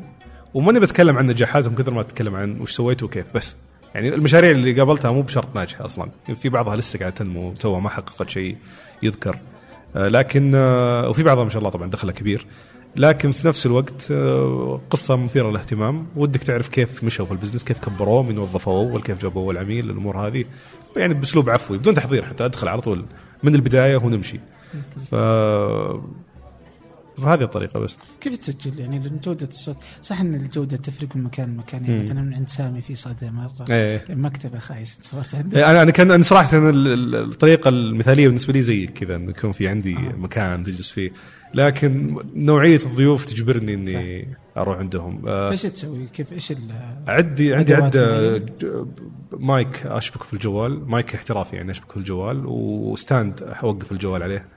وأروح عند غالب عند مكتب ال- الشخص. الحين شوف ال- الهدف كان انه ال season الأول يثبت نفسه بعدين ال season الثاني ابدا أقول لهم تعالوا عندي في الموسم المكتب. الأول، أو- عفواً-. الموسم الأول يثبت آه، يعني يكون له مك... البودكاست يكون له حضور. حلو. أو أو نسميه البرنامج الصوتي. لا تصدق أنا كنت أفكر فيها مرة قلت أو يعني حتى إني مرة فكرت فيها جديا وكلمت كذا انه إنه أغير اسمه من بودكاست فنجان اذاعه فنجان اي لا لا عاد تفل انت مرة تربطهم بشيء قديم. عموما إنها لخبطة بس يعني يلا فكان الفكرة إنه إذا كان برنامج جديد ما حد بيجيك عندك غالبا يعني. ما حتى لو تعرفهم حتى لو كذا مو بجايينك. بينما إذا كان له حلقات موجودة وتفاعل ممتاز وص- وصدى جيد يبدون يتقبلون إنهم يستقطعون جزء من يومهم على أساس يجونك في المكتب. والهدف إنه يجون عندي أنا عندي استوديو متواضع. أبغى أسجل فيه عشان جودة الصوت. مو إني والله أبغى بس أبغاهم يجون بس. أه، احاول قدر الإمكان إذا اضطريت أروح الواحد. يعني زي في واحد رحت له لدبي سجلت معه. آه نختار غرفة ما فيها صدى في وقت ما في أحد وقاعد نحاول أجتهد. بس إن طلعت عاد ما هي بالجودة الممتازة المحتوى يغطي عاد صدقني فعلا جاي بقول يعني ما ما ما تفرق إنه لأنه المحتوى الموجود فيها بيخلي الواحد ما. بالضبط. الان ترى على فكرة أنا أرجع أسمع حلقة كاملة من جديد. آه، فحتى اللي فيها صدى وتكون جودتها أقل ما نب يعني ما تزعجني لأنه الكلام شيق نفسه. فعلا. ومع سامي ومع محمد وكلهم يعني بالضبط. آه كانت آه الحلقات جميلة وهي ما هي بطويله اللي تخو يعني هي إيه 45 دقيقة. اي 45 ما بين 45 دقيقة إلى ساعة مم. التسجيل يكون عادة ساعة وربع لكن أو ساعة ونص لكني تقطع أقطع فيه أه وأحيانا أعيد ترتيب الفقرات أو الكلام لأنه نلقى نقطة مثيرة جدا للاهتمام في النهاية وتكون لها علاقة في النص أو في مسيرته في النص فاشيلها من هناك واحطها في النص. طبعا ما ينتبهون الناس لكن آه، أحاول أعيد آه، تركيب الحلقة بحيث إنه يعني بعضهم ترى من البداية تكون ممتازة. يمكن واحد اثنين بس اللي اضطريت أسوي معهم كذا إني أعيد بعض الجمل أحطها في مكان غير مكانها الأصلي. آه، على أساس يكون الكلام واضح ما يكون في يعني تشتيت. آه، انت الحين أنا أتوقع إنك بتخ... يعني إنه الحين بيجي الموسم الآخر يعني في سبتمبر. أنت قلت سبتمبر؟ هي سبتمبر إن شاء الله. آه يعني هذا الشهر. إن شاء الله إن شاء الله حق السعوديين. ف... إيه، آه، إن شاء الله. لا لا زي زي ما قلت لك المشروع جانبي هو في النهايه فما أقدر أعطيه أولوية صراحة. طيب آه، أتوقع إن شاء الله يعني أي أحد يسمع البودكاست يقدر يبحث على سوالف بزنس مم. بازا نون سين رابط موجود لا، بإذن- بإذن الله في التطبيق حقك. تقدر تلقاه على طول ابحث عنه في أي تطبيق أنت جالس تسمع البودكاست آه، تلقى موجود سوالف بزنس آه، استمع له وحتما حيعجبك يعني. خصوصا مدى ما متى ما كنت مهتم بالأعمال والمشاريع. آه على على الطاري إيش رأيك في في المنشات؟ آه آه، هيئه المنشآت الصغيرة والمتوسطه من اي؟ أدائها من يوم بد يعني من يوم أعلنوا عنها مم. إلى اليوم يعني كيف كمية التفاعل اللي كانت موجودة أو التشاؤم أو هل يعني مشت وفقا لما كنت تشوفه سواء سلبا أو ايجابا يعني. أنا ما والله ادري ترى عن- للامانه ما أدري إيش يسوون. ما ما, ما عندك. وهذا طبعا مو ما أدري إيش يسوون عنده اهتمام. أنا متابع حسابهم تويتر وأتابع اعلاناتهم وادري عن المؤتمر اللي جاي بيكون لنا مشاركة فيه أو بيكون لي مشاركة فيه آه، مع المسرعه الأعمال اللي أنا جزء فيها الآن. لكن آه، شوف مشكلة بعض الجهات عندنا أو كثير أغلبها أتوقع شغلهم مرة ممتاز بس ما أدري إيش يسوون. وهذا أنا اللي يعني اواجهها مع منشآت. ما تدري وش قاعدين يسوون بالضبط. وتسأل يعني تقول أوكي أنا ما قاعد أطلب مثلا يتواصلون معي يعلمون إيش يسوون. بس تسأل كل الناس اللي حولك وش قاعدين يسوون يقول ما أدري.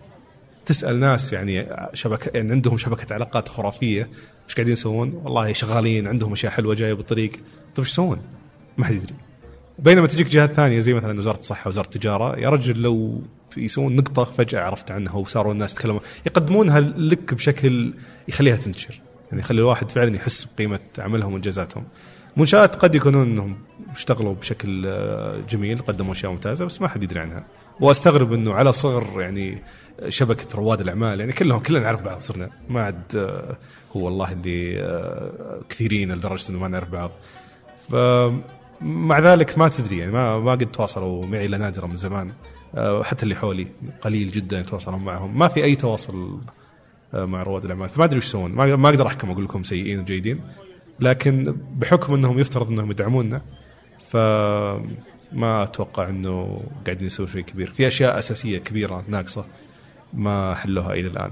زي يعني حلوا مثلا مركز ما- ما- شو اسمه تسهيل خدمات لل أصحاب الأعمال عموما في مركز ميراس اللي اطلقوه مؤخرا. مركز تروح له تخلص جميع الإجراءات عدة جهات من ضمنها بنكين موجودين جوا بكل سهولة مكان واحد. هذه خطوة جبارة كانت. سو اذا هو مكان يعني على أرض الواقع مش موقع يعني على الإنترنت تسوي فيه يعني لا واتوقع له الموقع بعد بس أعتقد إذا ما بغلطان شركة ثقل كانت مسويته بعد. بس آه، أذكر إنه منشآت كان لها دور فيه بشكل أو بآخر. أو احتمال ما يكون لها دور بعد. هذه هذه مشكلة ثانية بعد الواحد بس أذكر إنه هذا كان يعني ضمن آه، الأشياء اللي سواها. برضو إيه المشاكل اللي تكلمت عنها أقول لك ما غطوها في موضوع مثلا ال- القروض الشخصية. أي أحد متوظف الآن في شركة أو منشأة صغيرة أو متوسطة آه، ما يقدر يأخذ قرض. لأنه إيه فهذه مشكلة كبيرة. لأنه يقول لك إنه ما في ال- ال- الشركة أو المؤسسة هذه ما عندها اتفاقية مع البنك. فما تقدر آه، الموظفين ما يقدرون ياخذون قروض والبنك ما راح يعطيك إلا إذا كنت مثلا عندك 100 موظف أيوه فانا احد البنوك قال لي إنه مثلا لازم تكون كفيل غارم الشركة حقتك. فبمعنى إن الموظف لو ما دفع أنت تدفع ما أقدر أنا ما أقدر أسوي شيء ذا فصعبة آه، تقول لي ليش طب تحرص إن الموظفين يكون عندهم قروض؟ لأنه إذا ما عنده قرض بيطلع الوظيفة يكون فيها قرض. بالضبط. ف... ما- وما ما تقدر. بالضبط ما تقدر تقوي ال- الموضوع ال- تقول رياده الأعمال والمنشآت الصغيرة والمتوسطة وأنت ما أنت قاعد تدعم الأشياء الأساسية. برضو موضوع ال- السوق ناقص مهارات بشكل كبير زي ما ذكرت وما شفت أي مبادرة لحل الموضوع هذا. تشوف في مواقع تفتح لك خدمات اللي يقول لك ابحث عن موظفين والأشياء هذه ولكنها عقيمه كلها يعني ما تسوي لك شيء. تدخل تبع كلمات بحث تروح تراسل الناس بعد الناس ذولي يردون عليك أو إذا ما يردون عليك وغالبا يكونون غير مهتمين أو غير جادين في ال- الوظيفة. أو توقعاتهم جدا عالية. فما ما, نحل الموضوع من ذيك الجهة. عندك بعد موضوع مثلا خلينا نقول توفير فرص لهم للمنشآت الصغيرة والمتوسطة من الشركات الكبرى. هذا سووه الآن أو بدوا فيه الآن في مؤتمر بيبان جابوا مجموعة شركات كبرى قالوا وش التحديات اللي عندكم؟ وخلوا رواد الأعمال يقدمون آه، عليكم عروض لحل هذه التحديات. يعني كويس انه يكون في تكامل بين المنشآت الصغيرة وبين الشركات الكبرى. فهذا بدأوا يشتغلون عليه. عدا ذلك ما ما أدري صراحة ما في بالي يعني ما يحضرني شيء حاليا. لو تسألني عن وزارة التجارة بارص لك كل الأشياء الرهيبة اللي سووها آه، لو تسألني عن ثقة مثلا اللي برضو داخلين أحيانا في منافسة حتى مع المنشآت الصغيرة آه، بقول لك وش سووا؟ آه، لأن كلهم أشياء يعني جهدهم يبين بينما منشآت ما أدري وش يسوون صراحة. طبعا ثقة هي شركة تابعة لوزارة التجارة. الظاهر انها مستقلة ترى ما أتوقع ان كان ما أدري. اللي اعرف إنه هي مستقلة وعندها شراكات مع عدة جهات. من ضمنها وزارة التجارة. ما أدري بس أتوقع ما أدري يمكن أجل كانت وليدة يعني ولدت من رحم وزارة التجارة. يعني إحنا عرفناها. من, ز- من خلال خدمات وزارة التجارة. ربما. هل هي بدأت معهم أو إن أتوقع طلعت منهم بدأت معهم بس إنه هل انفصلت مؤخرا مثلا أحد طلعها من الوزارة؟ ما أدري والله. ما- يعني كذا إني أحس إنها مثلا علم كانت تبع الداخليه وزاره الداخليه بعدين الظاهر انها طلعت يعني بشكل أو بآخر يمكن راحت صندوق الاستثمارات العامه ولا شيء زي إيه. ما أعرف الثقة كانت كذا من وزارة التجاره تكامل وزارة العمل ما عندي تفاصيل اي زي كذا أنا. أحسها بس إنه ما يعني ما أدري أنت الحين شككت هذه المعلومة اللي عندي. ولست متأكدا آه، بس أتطلع عموما إنه منشات آه، يطلع منهم شيء مستقبلا يمكن يمكن وقتهم بعد قصير يعني. ما أدري كم صار لهم اليوم؟ اعلنوا عنها ترى يعني؟ سبق تفاعلنا معهم سبق تكلمنا مع موظفينهم سبق يعني كان سمعنا خطط طموحة جدا لكن آه، ما في شيء قاعد يطلع يسوى. زي ما ذكرت لك في وزارات تشوف منها يطلع أشياء مجنونة وفي وقت قصير زي وزارة الصحة مثلا. آه، لكن آه، منشآت ما قاعد تشوف شيء منها. توفيق آه، توفيق ربيعه وحش ما نختلف. لكن وزارة التجارة حتى مع القصبي الآن ترى قاعد تطلع أشياء ممتازة جدا. اي صحيح إن الربيع هو اللي أسس لكن برضو آه، القصبي ترى ممتاز. ومنشات يعني هي جزء يعني تر- تعود لوزارة التجارة يعني أصلا. ما عندي صراحة ما عندي تفاصيل فهي الحكومية دي. جزء تابع للوزارة يعني فيمديهم يعني. والله. سام- يعني بشكل أو بآخر. بس يعني أتوقع إنه في كثير من الاشياء في تحديات أتوقع أمامهم يعني. مم. بس ما في أي. وفي- يعني ما مو قاعدين يجمعونا على أساس إيه، إنه. يعني يسوون لهم ورش عمل يسوون لهم اشياء بس تعرف اللي ما هي بقاعده إذا ما هي بقاعدة توصل للناس اللي حولك ففي تقصير في الموضوع. آه إذا كل اللي حولي قاعد أسألهم وما شاء الله عندهم أشياء ضخمة وجبارة نسبيا كمنشأة صغير آه كمنشات صغيرة فمن اللي قاعدين يكلمونه بالضبط ما تدري. ما أدري إيه. إلى إلى الان إلى الآن ما يعني ما أعتقد إنه آه، فيه آه، في شيء واضح إنك تسويه لأنه كنت منشاه صغيرة متوسطة وسوته الهيئه. يعني فاهم ما في مثلا مكان بيسهل عليك إجراءات مثلا التامينات الاجتماعية مع مدري وش مع البنوك مدري وش زي كذا أو سووه لك أنتم. أنا أعتقد ال- الشيء الناقص يسوون. اجتماع دوري مع مع هيئة المنشآت ممكن يصير فيه زي ال- ال rotation آسف كلمه انجليزيه بس يكون يمر يعني تدوير. آه، كل شهر مثلا مع. كل شهر. في مقرهم آه، كذا مجموعة يجتمعون مع آه، المسؤولين هناك يفضفضون ويمشون. سواليف. زي مجموعات كثيرة ترى موجودة في الرياض الحين زي كذا زي رياض Geeks زي رياض Data Geeks. وهي بجهود يعني فرد ولا فردين وينظمون لك شيء مجنون. يعني فيه فائدة وفيه يعني تواصل بين الناس ويطلع منها أشياء كثيرة. فما بالك هيئة كاملة ب بكامل عتادها يعني. لا وأنه ترى وهي جزء اساسي لا يتجزأ من التحول الوطني ومن بالضبط. يعني ج- اجمع لك ناس عندها قوة يعني في إنها لازم انها تنفذ اللي عليها يعني في كثير مثلا كم نسبة ال- آه، قطاع آه، الشركات الناشئة والمتوسطة في عام 2020 من الناتج المحلي فاهم؟ أيوه هو يجب هو يوصلون إلى رقم معين يعني على إنه هذه ال- المقاييس هو هو النقطة شوف أنا شخصيا ماني من الناس اللي أدخل في تفاصيل الجهات الحكومية وش يسوون ومدري شو أتذكر كل تفاصيلهم. آه لكني زي أي شخص ثاني الجهات اللي تطلع بالوجه دائما هي اللي أتذكر تفاصيلها زي وزارة التجارة. آه الجهات اللي يعني مرات إي مرات لا زي منشآت زي ثقة. تبدأ تلخبط صراحة يعني ما خاصة ما يعني ماني من الناس اللي مهووس بمتابعة كل شيء يسوونه. فأتمنى يكون لهم دور أكثر باجتماع واحد ترى يعني لو أجلس مرة واحدة معهم ممكن يطلعون كل كلامي غلط اللي قلته الكلام كله علاقات عامة أكثر منه هل هم فعلا يشتغلون ولا لا يمكن يعني العلاقات العامة يعني لا تزال آه يعني في في في وزارات بدأت تحلها الصح آه. الاعمال يعني التجارة كانت الأساس في الموضوع ذا بس مم. آه آه لنرى ما ما المستقبل يحدث يحمل الحين برجع لمدونتك. شوف أنت كاتب كم سطر بس فيها كثير. تقول قضيت عدة سنوات أتعلم البرمجة لأتمكن من تطوير المواقع والتطبيقات وعدة سنوات أخرى أتعلم قابلية الاستخدام وتجربة المستخدم لتقديم تجربة أفضل للمستخدمين وأتطلع وهذا تحدثنا عنه فتعود وتقول وأتطلع الآن لقضاء عدة سنوات إضافية في التعمق في علم البيانات والذكاء الاصطناعي. لتصبح التطبيقات التي أعمل عليها أكثر ذكاء وفائدة. آه كذلك في تعريفك على تويتر آه كاتب أنه مهتم بريادة الأعمال يعني. وكل ما يخص تطوير التطبيقات والذكاء الاصطناعي. آه الحين أنت طالع آه، Saudi Gamer انتهى بالنسبة للمشهور إيه. آه يمشي بدونه والآن أنت آه عندك مشروع ثاني حتى سوالف بزنس إنك ذكرت قبل شوي إنه هو مشروع جانبي جانبي. ثانوي يعني والأساسي هو مشروع آه تعمل عليه حاليا مم. آه له علاقة بالذكاء الاصطناعي يا باشا. إيه. إيش هو أساسه الذكاء الاصطناعي. علمني طيب. آه، ما ما كنت يعني أبغى أتكلم تفاصيله صراحة لأنه قول اللي تقدر تقول. آه، هو فكره التطبيق باختصار تسهيل ال- الجمعات بين الأصدقاء باستخدام الذكاء الصناعي هذا هذا اللي أقدر أختصره فيه. آه، ما زال تحت الاختبار. يعني الحمد لله إحنا قبلنا في مسرعة InspireU يمكن اختارونا سبع مشاريع من أصل 500 تقدمت أو أكثر من 500 فالحمد لله يعني كانت دفعة معنوية ممتازة. في أنا ومعي آه، ثامر الغامدي عفوا ثامر العتيبي آه، مؤسس أو احد مؤسسين مجموعة رياض Data Geeks المهتمين في المجال هذا. آه، بديت أحضر لهم أنا قبل يمكن أربع شهور خمس شهور أحضر معهم آه، بحكم إن المجال هذا شدني بشكل كبير. ليش؟ لأنه الموضوع اللي كنت أشتغل فيه تسهيل التطبيقات أقدر أبدع فيه أكثر لو التطبيق آه، أذكى. يعني بدال ما بدال ما أخلي تطبيق آه، يقدم نفس التجربة للجميع تجربة سهلة أو خلينا نقول نفترض تجربة سهلة للجميع خليه يقدم شيء آه، على مزاجك أنت.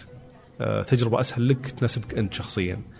فهذا هذا كذا الحين التطبيقات كلها متوجهة لهالشيء. حتى غير ال- ال- التطبيقات ال- الاعتيادية حق الجوال تلقى لك أشياء زي امازون نتفلكس ترى يسوون نفس الشيء. يعني تدخل يقول لك هذه أشياء قد تكون مهتم فيها. تدخل على شغلة بتشتريها يقول لك ترى الناس يشروها شروا أشياء. آه، يعني مشابهه لها.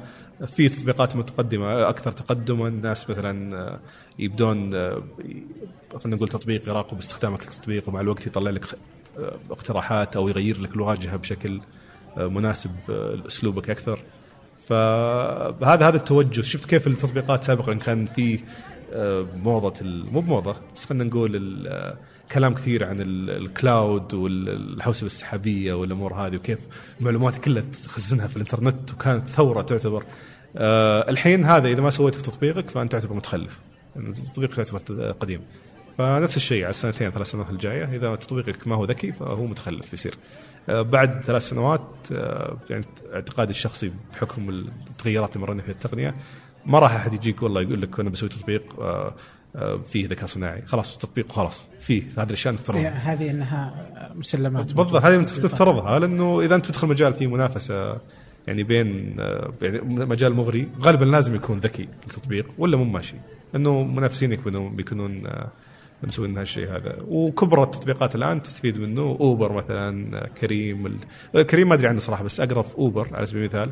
آه، في موضوع تحديد خلينا نقول آه، إيش كانوا يسوون؟ اي كان لهم أحد التطبيقات في المجال هذا يقول لك إنهم يبدو يحاولون يستنتجون مين الناس اللي مستعدين يدفعون أكثر للنقل بحيث يطلعوا لهم تسعيرة أعلى. فهذا في أمريكا طبعا ما أدري إذا سووه هنا. فهذه برضو يستفيدون منها في يسمونها المشين ليرنينج أو تعلم الآلة. إنه يشوف بياناتك الطرق اللي تروح لها هل مثلا أنت تروح هذا طبعا من راسي الآن. هل مثلا أنت تروح ساكن في حي غني تتنقل بين أحياء غنية أو إنك تروح مثلا من حي آه، وضعه المادي ممتاز إلى آه، خلينا نقول مقر شركة في مكان آه، فخم ولا ما أدري يعني كيف يسوونها بالضبط لكن أكيد لقوا لهم طريقة بحيث إنهم يطلعون ال- المعادلة هذه. طبعا يعني وما هو يتوقع الواحد إنه جالس إنهم يختارون هذا الحي عندهم كذا. إنه خوارزميات معينة. إيه هم يسوي خ... يسوي له خوارزمية. إيه. والخوارزمية هذه هي اللي تحاول تستنتج الموضوع. تستنتج وما تطلع لك حل من البداية. يعني أنت تقعد تد- تدربها. ومع الوقت يتدرب خلينا نسميه المخ ال- ال- حق التطبيق لتبسيط المعلومة يعني.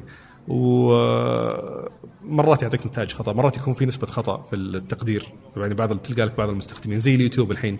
إذا دخلت يقترح لك مقاطع أنت مالك أي اهتمام فيها نهائيا لكن تقدر تساعده تحدد على المقطع تقول له ترى أنا ما عجبني المقطع هذا. ولست مهتما مثلا هذا المقطع. بالضبط وبيبدا يتعلم أكثر على خياراتك ومع الوقت بيطلع لك خيارات أفضل. ف لكن ما يضبط كل شيء من البداية. الذكاء الصناعي مو يعني حل سحري للأمور هذه يحتاج شغل ويحتاج آه، كأنه. طفل تعلمه يعني إنه حبه حبه بالضبط،. يبدأ يفهمك ويكبر قليلا. بالضبط. يعني ما زلت جديد في المجال لأني ما ما زلت أتعلم في ال- الأساس اللي يخليني أتعلم المجال هذا اللي هو الرياضيات وعلم الإحصاء. فما زلت سيء فيهم قاعد أتعلم يعني إلى الآن. وبشكل متوازي أتعلم برضو أمور عن تعلم الآلة والذكاء الصناعي. طبعا تعلم الاله يعتبر جزء من الذكاء الصناعي أو تحت مظلته. والعلم البيانات والأمور هذه. فما زلت يعني تلميذ من السنة هذه لكن معي مثل ما قلت معي ثامر العتيبي هو المتخصص هو اللي نفذ آه، يعني عمل على عدة مشاريع فيها ذكاء صناعي في آه، فيها يعني البريدكشنز أو توقعات من خلال البيانات فيها يعني فيها شغلات آه، آه، أكتسب منها خبرة ممتازة. إيه، إيه، مثلا أنا جاب بالي الحين يعني طبعا الذكاء الاصطناعي يعني آه، ما قد شفت يعني شيء يعني سعودي تطبيق كذا إنه استخدمه بشكل جيد حتى الآن يعني ربما إنه في ناس يعملون عليه ما أعرف ولكن يعني آه، في لوسيديا حق آه، لوسيديا إيه. إيه. حق آه، الكاملي حاتم إيه. والشباب آه، بالضبط اللي ومازن مليباري. اي مازن كمان إيه. ف... فهذول يعني يستخدمون الذكاء اي يحلل التويتات ويعرف سلبية إيجابية من خلال الكلام يعني فيها في هذا هذا اللي أعرفه صراحة بس اي لو. هو يحدد هو فكرته إنه لو أنت شركة هذا حسب فهمي برضو لها إنه لو أنت شركة تحتاج إنك تاخذ تطبيق عشان تبغى تستخدم خدماتهم عشان يحلل لك التغريدات اللي موجودة مثلا في حي معين إيش جالسين يتكلمون عنه آه اللي في الحي هذا اللي موجود في الرياض إيه تقدر تبدأ تدخل بتفاصيل دقيقة يعني درجة انه أذكر انه إنهم يعرفون من وين التغريدة حتى لو أنت ما حطيت اللوكيشن. الموقع الجغرافي حقها والله شوف آه، ف- فهذول يستخدمونه بشكل أنا الآن ما أقدر أفتي لكن أنا الآن وصلت لمرحلة إلى أني أقدر أناقش ثامر مثلا وش المفروض نسوي في التطبيق. يعني يقدر هو يكلمني بأريحية بأسلوبه طبعا آه، في تخصصه إنه إحنا بنستخدم التوجه هذا وكذا كذا كذا آه، هذا أقدر أناقشه فيه. طبعا هو أفضل مني أكيد بمراحل لكن آه، مهم في برضه في البزنس إنك تكون عارف إيش قاعد يصير تحتك يعني في في الشغل كإدارة يعني. فهو يقول لي مثلا نقترح توجه فلاني أنا أقترح عليه مثلا شيء مختلف أنا أقل خبرة بكثير منه ولكن بحكم قراءاتي أحب إني يعني أتحدى الشخص اللي قدامي طب ليش ما سويتها كذا؟ طب ليش كذا؟ طب اشرح لي ليش بهالطريقة. مرات اطفشه أقول له طب الخوارزمية ذي أشرح لي إياها. بعدين يحاول يشرح لي إياها ويكتشف إني أصلا ما أعرف رياضيات كويس فيقعد يشرح لي رياضيات ف ولكن أتعلم يعني قاعد أتعلم في الموضوع هذا. آه، قوتي أنا اللي اضيفها من ناحية تجربة مستخدم ومن ناحية آه، برمجة لاني قاعد اسولف عن المبرمجين بشكل مباشر كلهم برا السعودية. آه، ولكن بالتوازي قاعد آه، أتعلم على موضوع علم البيانات والحساب. وكل ما يخص الذكاء الصناعي بشكل عام. طيب آه، متى كذا ممكن آه، ممكن نشوفه يعني؟ أنا مسميها تجربة حاليا كأي شيء أبدأ فيه ما أدري وش مصيره. آه، احتضان طبعا انسبايريو هذا مؤشر إنه ماشيين بالطريق الصحيح إن شاء الله. لكن بنحتاج عدة أشهر. إحنا بنخلص النسخة الأساسية آه، خلال سبتمبر تقريبا بعد مع البودكاست. ف سبتمبر في iPhone آه. في- في أشياء واجد تصير. مرة كثير علينا. آه، بيكون نسخة iPhone فقط وبجربه على يعني مجموعة أشخاص أعرفهم شخصيا. آه، وثامر بيشتغل على مجال ال- تحليل البيانات المستخدمين هذه. وبنشوف إذا نقدر نطلع منهم آه، الأشياء اللي نبغى نستنتجها فعلا ولا لا. نستمر في المحاولة طبعا. ممكن نقعد ست شهور نحاول. إلين ما يصير عندنا منتج فعلا نقدر نطلع فيه للسوق. ممكن نخلصه في شهر ممكن في شهرين ما أدري عاد آه يعني دقيقة أنت تتوقع إنه ممكن تنزلون للسوق ولسه في 2017 آه، احتمال ما زال احتمال. لا احتمال الأقل إنه ينزل في 2017 لكن في النهاية أنا قاعد يعني هذه الجزئية عند ثامر بشكل أساسي هو اللي يحدد متى يكون جاهز طب في شيء تقدر تقوله يعني كذا ودي أنت إيش قلت إنه جامعات؟ تسهيل الجامعات. جامعاتك مع أخوياك بس. إنه التسهيل لك. إيه، يسهل عليك بس. من أي ناحية مثلا يعني؟ إذا تقدر طبعا ما تقدر آه من ناحية آه، وين تجتمعون كيف تجتمعون وش تطلبون الأشياء هذه كلها. طيب. يعني لا, لا ترفع توقعاتك ترى يعني آه، بنجرب الحين شغله أوكي. يمكن بالاخير نكتشف الناس ما يبغونها أصلا. ف... إي طبعا يعني أنت بالاخير جرب يعني لا بالعكس يعني التجارب اللي زي كذا. هي هي بنسوي شيء الحين اللي اسمه ال MVP اللي هو ال minimum viable product يعني أقل منتج تقدر تنزل فيه السوق عشان تختبره. آه هذا يبين لك إذا الناس يبغون أصلا المنتج حقك ولا لا. فأني أني أوعدكم الحين إنه بيكون تطبيق خرافي هذا بيكون سذاجة مني خاصة يعني قد فشلت في أشياء سابقا. فلازم أجرب. إن ضبط كان بها ما ضبط آم، آم، يعني نكب ونجرب شيء ثاني يعني ما عندي مشكلة ابدا في الموضوع ذا طيب أنا يوم تتكلم عن الذكاء الاصطناعي آه، ذكرت آه، ترجمة جوجل يعني أصلا. طبعا جوجل يعني هم سيدي إيه. الذكاء الاصطناعي لكن يعني هم يوم سووا تجربه يوم ترجمة إنه حط إنه خلوا الآلة تتعلم يعني اعطوا قالوا هذه اللغة الإنجليزية كذا تحولها مثلا إلى الألمانية. فتعلمت من ثم انه برضه هذه الإنجليزية تقدر تحول إلى اليابانية. الآلة لوحدها قدرت إنها تترجم من الألماني إلى الياباني بدون ما تعتمد على الإنجليزي بدون ما يقولون لها برضه. آه هي قالت آه تدري دامني أعرف هذه اللغتين أقدر راح أسوي هذه الحاجة. إيه. ف- يعني طبعا هذه بلا. شغل جبار إيه، أتوقع هم هم مرة يعني مخيفين. بس هو مهم إنك تدخل في أنا بالنسبة لي شوف يعتبر مجال مرة معقد. ولا عندي الشيء يعني لا عندي أحصاء ولا رياضيات ولا يعني الأشياء الأساسية اللي تحتاجها. بل- ولكن أنا عارف إنه المستقبل رايح هناك. وعارف إني كمطور تطبيقات لازم يكون عندي هالمهارة. خاصة إني الحين بالنسبة لي مثلا البرمجة والتجربة المستخدم أو قابلية الاستخدام ما عندي شيء كثير أتعلم فيها، يعني حتى لو جاء شيء جديد بالنسبة لي مرة سهل، لأنه خلاص هو نفس تقريبا نفس الأفكار اللهم مقدمة بشكل مختلف ولا تحتاج تذكرها بس. بينما مجال زي الذكاء الصناعي لا يوجع المخ، يعني بالنسبة لي فعلا قاعد أحس إني أتعلم، آه، قاعد أحس إني أتطور. في أنا كلمة قريتها أو آه، فقرة قريتها في كتاب مؤخرا آه، علقت يعني في مخي وأكدت قراري إنه هذا قرار صحيح. آه، بيقول لك إنه مستقبلا في ثلاثة هم اللي بي ثلاث نوع من الناس هم اللي بي يعني بيكون بيكونوا في أفضل وضع ممكن. النوع الأول ال- المستثمرين أو خلينا نقول الكاشات هم اللي عنده فلوس هذا بيكون أموره ماشية على افتراض انه يعرف كيف يتعامل مع فلوسه. ليسوا تجار مو بالك من الزاز. هذول بدوا يتوهقون ترى بدوا يستثمرون الحين في التطبيقات وأشياء فيها مخاطرة أعلى. آه، النوع هذا النوع الأول كان المستثمرين، النوع الثاني ال- أصحاب المهارات أو خلينا نقول اللي متفوقين في مهاراتهم مصممين مبرمجين آه، اللي تبي هم مونتاج تصوير بس الناس اللي فعلا مميزين. ليش؟ عنده مهارة ويجي إي يعني فعلا شغله يقدر يجيب آه، شغله بيده. مو بنوعية. أنا والله متخرج من MIT أنا مدري وشو أنا متخرج من البترول ما يحتاج. ذولي ما راح يأكلون عيش. okay. الناس اللي بيتفوقون عليهم الناس اللي فعلا يجيك يقول لك أنا بطقطق على جنب بسوي لي شيء بسوي لي آه، قناه بجرب آه، بسوي ما أدري أي شيء ببرمج لي تطبيق أطقطق فيه بجرب أي شيء. إلين ما يصير متفوقين متفوق في مجاله. فهذا النوع الثاني. آه، النوع الثالث ال- ال- الناس اللي يقدرون يطوعون الآلة. فالناس اللي يقدرون يعرفون يتعاملون مع بياناتها يعرفون يخلونها أفضل يقدرون يطورونها بشكل يعني أكبر. آه، الناس باختصار اللي يتعاملون مع ال- الذكاء الصناعي بشكل عام سواء كان كهاردوير أو ك آه، مثلا روبوتات اتمتت الأمور هذه عن طريق الروبوتات أو اتمتت الأمور عن طريق البرامج. فاللي عندهم القدرة إنهم يتعاملون مع ال- الآلة بشكل عام سواء كانت ملموسة أو آه، يعني software ولا برنامج. فهذا ال- النوع الثالث اللي بيكون وضعه ممتاز. عدا ذلك قابل للاستبدال. أي أحد ثاني خارج الثلاث مجموعات هذه آه، بيكون قابل للاستبدال. إي ما ما أقول لك ما له مستقبل بس بيكون آه، ممكن يجيه يوم يكتشف إنه وظيفته ما ي...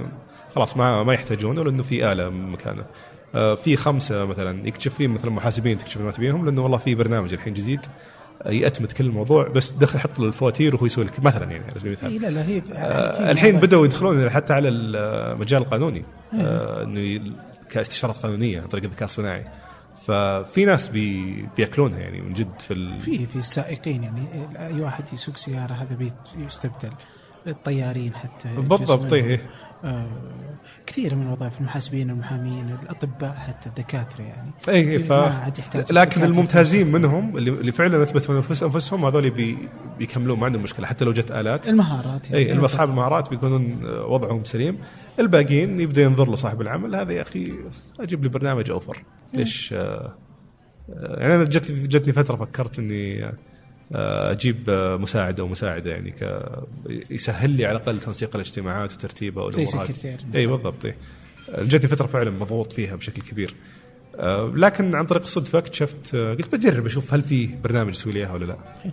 واكتشفت برنامج يعني فكرته بسيطة جدا اسمه ابوينتلت أعطيك الرابط حقه. رابط في الوصف. إيه آه فكرته باختصار إنه أنا أعطيك رابط معين تدخل تلقى فيه الأوقات ال- الفاضية في جدولي. وطبعا أنا أحدد متى وش الأوقات اللي تشوفها وش الأوقات ما تشوفها. أو أربطها في جوجل كالندر وخلاص يصير بالتزامن معاها ويبين لك وش آه، الأوقات اللي أنا ممكن أتوفر فيها. وبس تضغط على واحد تحط اسمك وإيميلك وأنتهى الموضوع. أنت حجزت موعد معي الآن. بدون ما متى وقت يناسبك متى وقت يناسبني. أي تغيير بيصير في جدولي بيبين على الجدول في الرابط اللي أعطيتك إياه. فأي لحظة تدخل فيها على الرابط بتكتشف انه بتشوف الوقت اللي أنا فعلا متوفر فيه.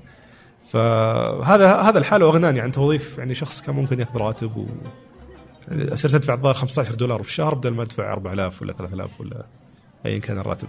صحيح. فصاحب العمل دائما بيفضل الخيارات السهلة على التوظيف البشر. على هذه الخدمة أنا أستخدم خدمة اسمها Meetbird. رهيبه بس برضه بحط الرابط. ما أدري إيش الفرق خليني بجرب خدمتك واشوف يعني هم حول بعض يعني كلهم إيه. آه، بس أنا نفس الفكرة يعني. ففي خدمات كثيرة. يعني في خدمات للمحاسبة خدمات يعني عندك Trello و Slack وكيف تقدر تسوي ربط ما بينهم عشان بالضبط، إيه. فكثير من أدوات السكرتارية يعني آه، حيتخلص يعني سهلة التخلص منها اليو- اليوم. مم. مو بالضرورة بكرة حتى يعني. بالضبط. الحين جبت الفكرة هذه من آه، من كتاب. إيش أفضل طريقة إنك تقرأ الكتب؟ يعني احسك أحسك آه بالمناسبة بس معليش قبل ما أدخل الموضوع ذا في بس نقطة مثيرة للاهتمام أحب أذكرها بخصوص اللي أنا شغال عليه الآن. آه أنا ما أدري إذا تعرف كنت محتضن في عند بادر. مم. وتقريبا أغلب الناس يحسبون محتضن أيام سعودي إيه. Gamer آه، أغلب الناس يشوفون انه طبعا بادر يقولون إنه محتضنين سعودي Gamer آه، لكن اللي صار فعليا ما كان الاحتضان ل Saudi Gamer في الاساس الاحتضان كان للتطبيق اللي الآن شغال عليه فعليا. أنا قدمت لهم التطبيق اللي الآن شغال عليه وقبلوه وجلست معهم ويوم قررت أستقيل آه، قررت أركز على Saudi Gamer وأترك التطبيق هذا. فقلت لهم أنا أعتذر يا جماعة خلاص خذوا مكتبكم كانوا معطوني مكتب وكانوا معطوني خدمات. قلت له أعتذر يا جماعة خذوا المكتب وخلاص أنا بمشي لأني بركز على Saudi Gamer. قالوا وش Saudi Gamer؟ قلت له كذا كذا. يدخل فلوس يدخل فلوس. سألوني عدة أسئلة بس يتحققون من وضعه كمشروع طب خلاص لا قالوا خلاص استبدل هذا بهذا. يعني أنت وضعك ممتاز وأفضل حتى من الناس موجودين عندنا. كمل عليه. شوف إذا مشى كان بها. فقلت يلا نجرب. ف وكملت على Saudi Gamer و... بس صار في استبدال. والحين أرجع ثاني مره قالت يعني تركت Saudi Gamer عشان أرجع للتطبيق اللي في بديت فيه معهم وتم يعني قبوله مع InspireU فهالمرة إن شاء الله ما راح أهون يعني. أيوه أحس إنه هذاك الوقت كان سعود الهواوي موجود بادر والحين سعود الهواوي عندك هنا. كيف؟ آه، سعود كان زمان سعود الهواوي. اي وراي وراي سعد اي انت وراه وراه حتى يعني ف لا بس هذه هذه قد يعني جابت كلام أشوف من كم واحد. قالوها مزح برزح كذا اللي؟ إنه توسط لك ولا آه. يضبطك. لكن آه، ال- ال- في InspireU بالبداية في لجنة من Inspire من STC هم اللي يختارون آه، المشاريع. أو عفوا أول شيء فريق InspireU اللي من ضمنهم سعود هم اللي يختارون المشاريع ال- تقريبا 40 ال 40 من الاصل 500 آه أو- طبعا هم من البداية قايل لهم ترى هذا خوي فيعني أنا مالي شغل في اختيار تبون تختارونه بكيفكم. فاختاروني من 40 هنا طلع سعود من الموضوع تماما. فبعدين جو من STC لجنة. آه لجنة ثانية يختارون 20 فاختاروني من العشرين واللجنة الأخيرة كانوا مستثمرين من برا STC أصلا ما لهم دخل في إلا واحد بس كان مدير قطاع الأعمال في STC والثلاثة الباقيين كانوا ما لهم علاقة حسب علمي في STC يختارون منهم السبعة. يختارون سبعة من ال- العشرين. فحتى إن ساعدني في المرحلة الأولى لو المشروع مو مو بزين كان ما مشى في المرحلتين مرحلتين. خاصة الأخيرة. الأخيرة كانت صراحة أصعب واحدة. المستثمرين كانوا قشران شوي وعندهم خبرة في السوق واحد منهم كان فاروق الجريسي اللي هو حق تطبيق المسافر وطلال الأسمري من Raed VC آه، أحمد الجبرين من 500 Startups ومدير الاستثمار في السعودية. آه، واثنين للأسف ما أذكر أسمائهم اتمنى ما يزعلون لو يسمعون البودكاست. واللي هو منهم مدير إي واحد منهم كان مدير قطاع الأعمال في STC فايه يعني صادف تواجد سعود في مكانه لأنه هو نفس المجال ترى يعني كان في احتضان كان في حاضنه وصار بالمسرعه هم نفس الشغل ترى اللهم يختلفون في طريقة الاحتضان. واحدة تسرع وواحدة تاخذ وقتها مع المشاريع. إيه. و... وأنت الحين بتجرب يعني سواء فشلت التجربة أو نجحت منها حت... حتضيف لي اي أنت في النهاية ترى حتى. لو سويت دراسة جدوى حتى لو خططت مهما سويت ترى كلها كلام على ورق. يعني الزبدة كلها في التجربة. والسوق آه، إيه. يقبلها أو يرفضها. بالضبط. أحيانا تكون فكرتك جدا رهيبة لكن سابقة وقتها ولا أحد يقبلها. آه، واتساب يمكن لو نزل قبل وقته يمكن ما حد استخدمه. يقول لك والله SMS كويس. يعني ما أدري في أشياء تكون رهيبة بس تحتاج تنزل في الوقت المناسب. صحيح. فهذه الفترة التجربة بتساعدنا فيها. هل هي فعلا آه، مناسبة؟ هل تحتاج تغيير؟ آه، ونشوف إيش يطلع. يعني يمكن لو إنك بدأتها قبل Saudi Gamer أيام احتضان في بادر عاد ما كان ما كان فيها ذكاء صناعي سابقا. آه، كانت. آه يعني كانت بر- تحل برمجي بحت. آه لكن وتم استخدامه من يمكن الشباب اللي حولي فقط. واستفادوا منه بشكل كبير وهو اللي حمسني أكمله. آه بس إنه بعدين آه ما ما كان يدخل فلوس ولا كان في طريقة أصلا لل- إنه يكون في دخل فلوس. نموذج ربحي ما كان ما في أي. نموذج ربحي كنت تقول بزنس موديل بس آه. فا اي فتركته قلت خليني أروح لسوتي جيمر طيب الحين برجع لآخر شيء كذا عشان قبل نقفل. آه الحين عندك آه تقرأ كتب آه،. بشكل يعني آه أقل مما أتمنى للأسف آه. أحسك أنا ما أدري كذا أنا حسيت كذا إنه تسمع يعني إنك لك تجربة إن إنك هيمان بتجربة السماع الصوتي آه. سماع الكتب يعني أنا كنت ترى كنت كنت أول أقرأ كتب كثير قبل سعودي جيمر آه بس إنه المشكلة تعرف مع الوقت كثرت الأشياء اللي تلهيك. أول ما كان لا في سناب ولا إنستغرام ولا تويتر ولا الأشياء ذي. فالعودة للقراءة مرة ثانية صعب لأنه في أشياء كثير تشتت انتباهك. مع إني قاعد أحاول ترى في كل يعني اقاتل عشان أرجع. لكن إلى ما أرجع بشكل كامل آه حاليا عندي كتاب واحد أقرأه. بس إنه إلى ما أرجع بشكل كامل قاعد أقرأ أو أسمع كتب صوتية. ف؟ Audible هو اللي معتمد عليه بشكل أساسي. الحمد لله ما عندي مشكلة في الإنجليزي ف مركز على Audible وأشوف وعندي اثنين وثلاثه من أخوياي آه كلهم يسمعون كتب صوتية من Audible برضه فيعطوني نصائح هذا كويس هذا مو كويس. هذا هم ما شاء الله يخلصون الظاهر ثلاث آه ثلاث أو أربع كتب في الشهر. أنا كتاب واحد كل ثلاث شهور الظاهر. إي لا لا يعني هو هو يعني أنت آه يعني إنه ال Audible هذا يا أخي سبحان الله نعمة من السماء يعني. آه يعني يعطي تجربة مختلفة لل- للقراءة. إي لا لا ممتاز صراحة مرة. آه فاللي أقول لك الكتاب اللي قرأته قاعد أسمعه فعليا ما أنا قاعد آه. لا نفس الشيء. إيه. إيه. شكل من أشكال. إي لا لا ممتاز ممتاز جدا صراحة. okay. آه طبعا إذا في عربي عربي ما في إلا الضاد لكنه كان في مشروع ثاني واحد من الشباب تكلم عنه آه، واللي ماسكه سويدي هذا اللي استغربت منه. آه، سويدي يسوي مشروع عربي كتب عربي؟ إي قال والظاهر إنه خلص 1500 كتاب. آه. سوى مكتبة كبيرة. بس ناسي والله اسمه. ترى بس إنه مو بسهل تسجيل الأصوات. تذكر اسمه؟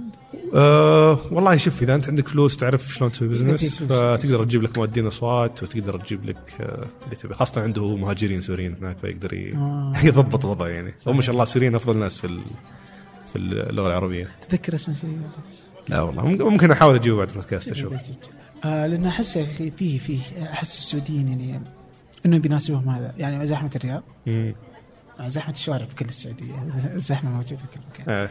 فاحس إنه مرة الكتب الصوتية والنادي بعد الحين يساعدني. بعد ممكن تساعدهم النادي النادي ممتاز. بدأنا فيه كيف؟ هو اللي بدأنا أي. أنا النادي فعليا يعني السببين بيفيدوني أول شيء صحيا أبغى أكون في النادي لأنه بديت يعني أعاني بمشاكل مثلا في الظهر في الر- في الرقبة تعرف جلسة المكتب الطويلة ذي متعبة جدا وبدت تبين علي آه، في العضلات يعني العضلات بدأت تشد وخلاص تبدأ آه، مرت جتني هالحالة أكثر مرة خلال السنوات الماضية لكن هالمرة قلت دام عندي شغل حساس ويحتاج وقت طويل وقراية طويلة وكذا فأحتاج إني أوقف المشكلة هذه. بالإضافة لذلك هذه نقطة مهمة يمكن ما يعرفونها الناس اللي مقبلين على ال business. ال business يضيف لك ضغط نفسي كبير جدا وما راح يخف إلا إذا سويت رياضة. وبدأت تضبط أكلك وذا. يعني لازم تصير صحي عشان تقدر تتعامل مع الضغط النفسي ولا بيجيك زي أعرف واحد من أصحاب المحلات قبل فترة كنت اسولف معاه جاه انهيار عصبي كامل بسبة ضغط العمل. وما أتكلم عن يعني كحجم العمل كثر ما هو إنه عندك مليون شغلة قاعدة تضغط على مخك. في فلان زعلان موظف عندك في مورد فلاني سحب عليك في مدري إيش في مستثمر كان بيستثمر معك مبلغ تحتاجه بس ما أعطاك. وش تسوي الحين؟ هتاخذ قرض كذا في ستين ألف فكرة جاية ولا تقدر تسوي زي الوظيفة إنك تنسحب بعد الدوام لأنه إذا انسحبت بيطيح كلش. ف في تحدي صعب جدا جدا مرهق. لكن مع الوقت تبدأ ما عاد تتقبل إنك تشتغل بهالطريقة. ما عاد تقبل الوظيفة. وبتختم الحين صح؟ نقطة أخيرة بس لأن هي صراحة أكثر شيء استفيد منه. آه مهما سويت مهما اشتغلت عليه حاول تحيط نفسك بناس أفضل منك دائما. هذه هذه أنا مقتنع فيها من 2008 من يوم ما دخلت آه group آه Riyadh Geeks اللي هم أصدقائي حاليا أو مجموعة منهم أصدقائي حاليا. فما زلت الآن كل ما أجلس معهم. يعني يمكن الحين لو يسمعون نص كلامي في الحلقة يا يصححون يا خاصة في جزئية الجهات الحكومية. بحكم انه بعضهم يعني داخلين بشكل كبير معهم. لكن دائما كل ما أجلس معهم أكتشف انت وش كثر الأشياء اللي يبي لي أتعلمها عشان أوصل مستواهم في أمور معينة. ف عكس في فترة سابقة من فترات حياتي كنت يعني بعض تجلس مع بعض الناس تحس إنك أحسن منهم تحس إنك أكثر واحد فلتة في الحياة. من يوم ما دخلت مع group Riyadh Geeks في 2008 اكتشفت إني ما عندي أي سالفة وما زلت ما ما زال يجيني الشعور. كل ما أنجز إنجاز اللي حولي ينجزون عشرة. ف وهالشيء ما هو محبط بقدر إنه محفز. يحفزك إنك أنت تراك. ترى وضعك سيء. مو بوضعك سيء بس ترى وضعك أقل وتراك قاعد تشوف التطور قدام عينك في الناس اللي تجلس معهم يوميا. فشد حيلك ولا تراك الفرق اللي بينك وبينهم بيصير مرة كبير. أما إذا حط نفسك بناس طول الوقت يتسدحون يتفرجون مباريات ولا يقدرون يلعبون PlayStation 24 ساعة. فالمعيار حقك ينخفض لدرجة إنه إذا أنت ما تسوي شيء يعني إذا أنت مجرد إنك ما تتسدح 24 ساعة تحس نفسك إنسان أفضل. ف هذا هذا يمكن أكثر شيء ساعدني في حياتي حرفيا إنك تحيط نفسك بناس أفضل منك. إي لا لا أتفق معك مرة تماما. يعني حتى إنه في قاعدة يسمونها يقول لك أنت متوسط خمسة أشخاص القريبين منك. إيه. إيه ف... ف كيف الخمسة أشخاص القريبين منك؟ أنت عادة المتوسط حقهم بالضبط. ومساله كل ما ترفع آه، آه، منهم كل ما ترتفع معهم. بالضبط. ومساله انك مجرد ما تدخل تجلس تسولف مع أخوياك ويجيك الشعور هذاك من نقاشاتكم ومن كلامكم أنه ما عندك سالفة نسبيا فهذا يشجعك إنك تشتغل أكثر ويرفع طموحاتك ويعني المستوى عملك بشكل أكبر. أه تفاجئهم تجي أكيد أوقات إني أفاجئهم بأشياء أسويها كمستوى. أه وبرضو أعطيهم شعور إني متقدم عليهم بشغلة معينة فيحتاجون هم يرفعون مستواهم بشغلة معينة. ففي هو تكامل في النهاية. أه كل واحد يشوف النقص اللي عنده يشوف النقص اللي عنده مغطيه واحد ثاني. فيطمح إنه يغطيه برضو عنده. ف بس هذه كنت ولا لا مرة جميلة. لا شكرا إنك قلتها. شكرا والله يا مشوار. شكرا لوقتك. آه شكرا لكل ما تصنعه يعني.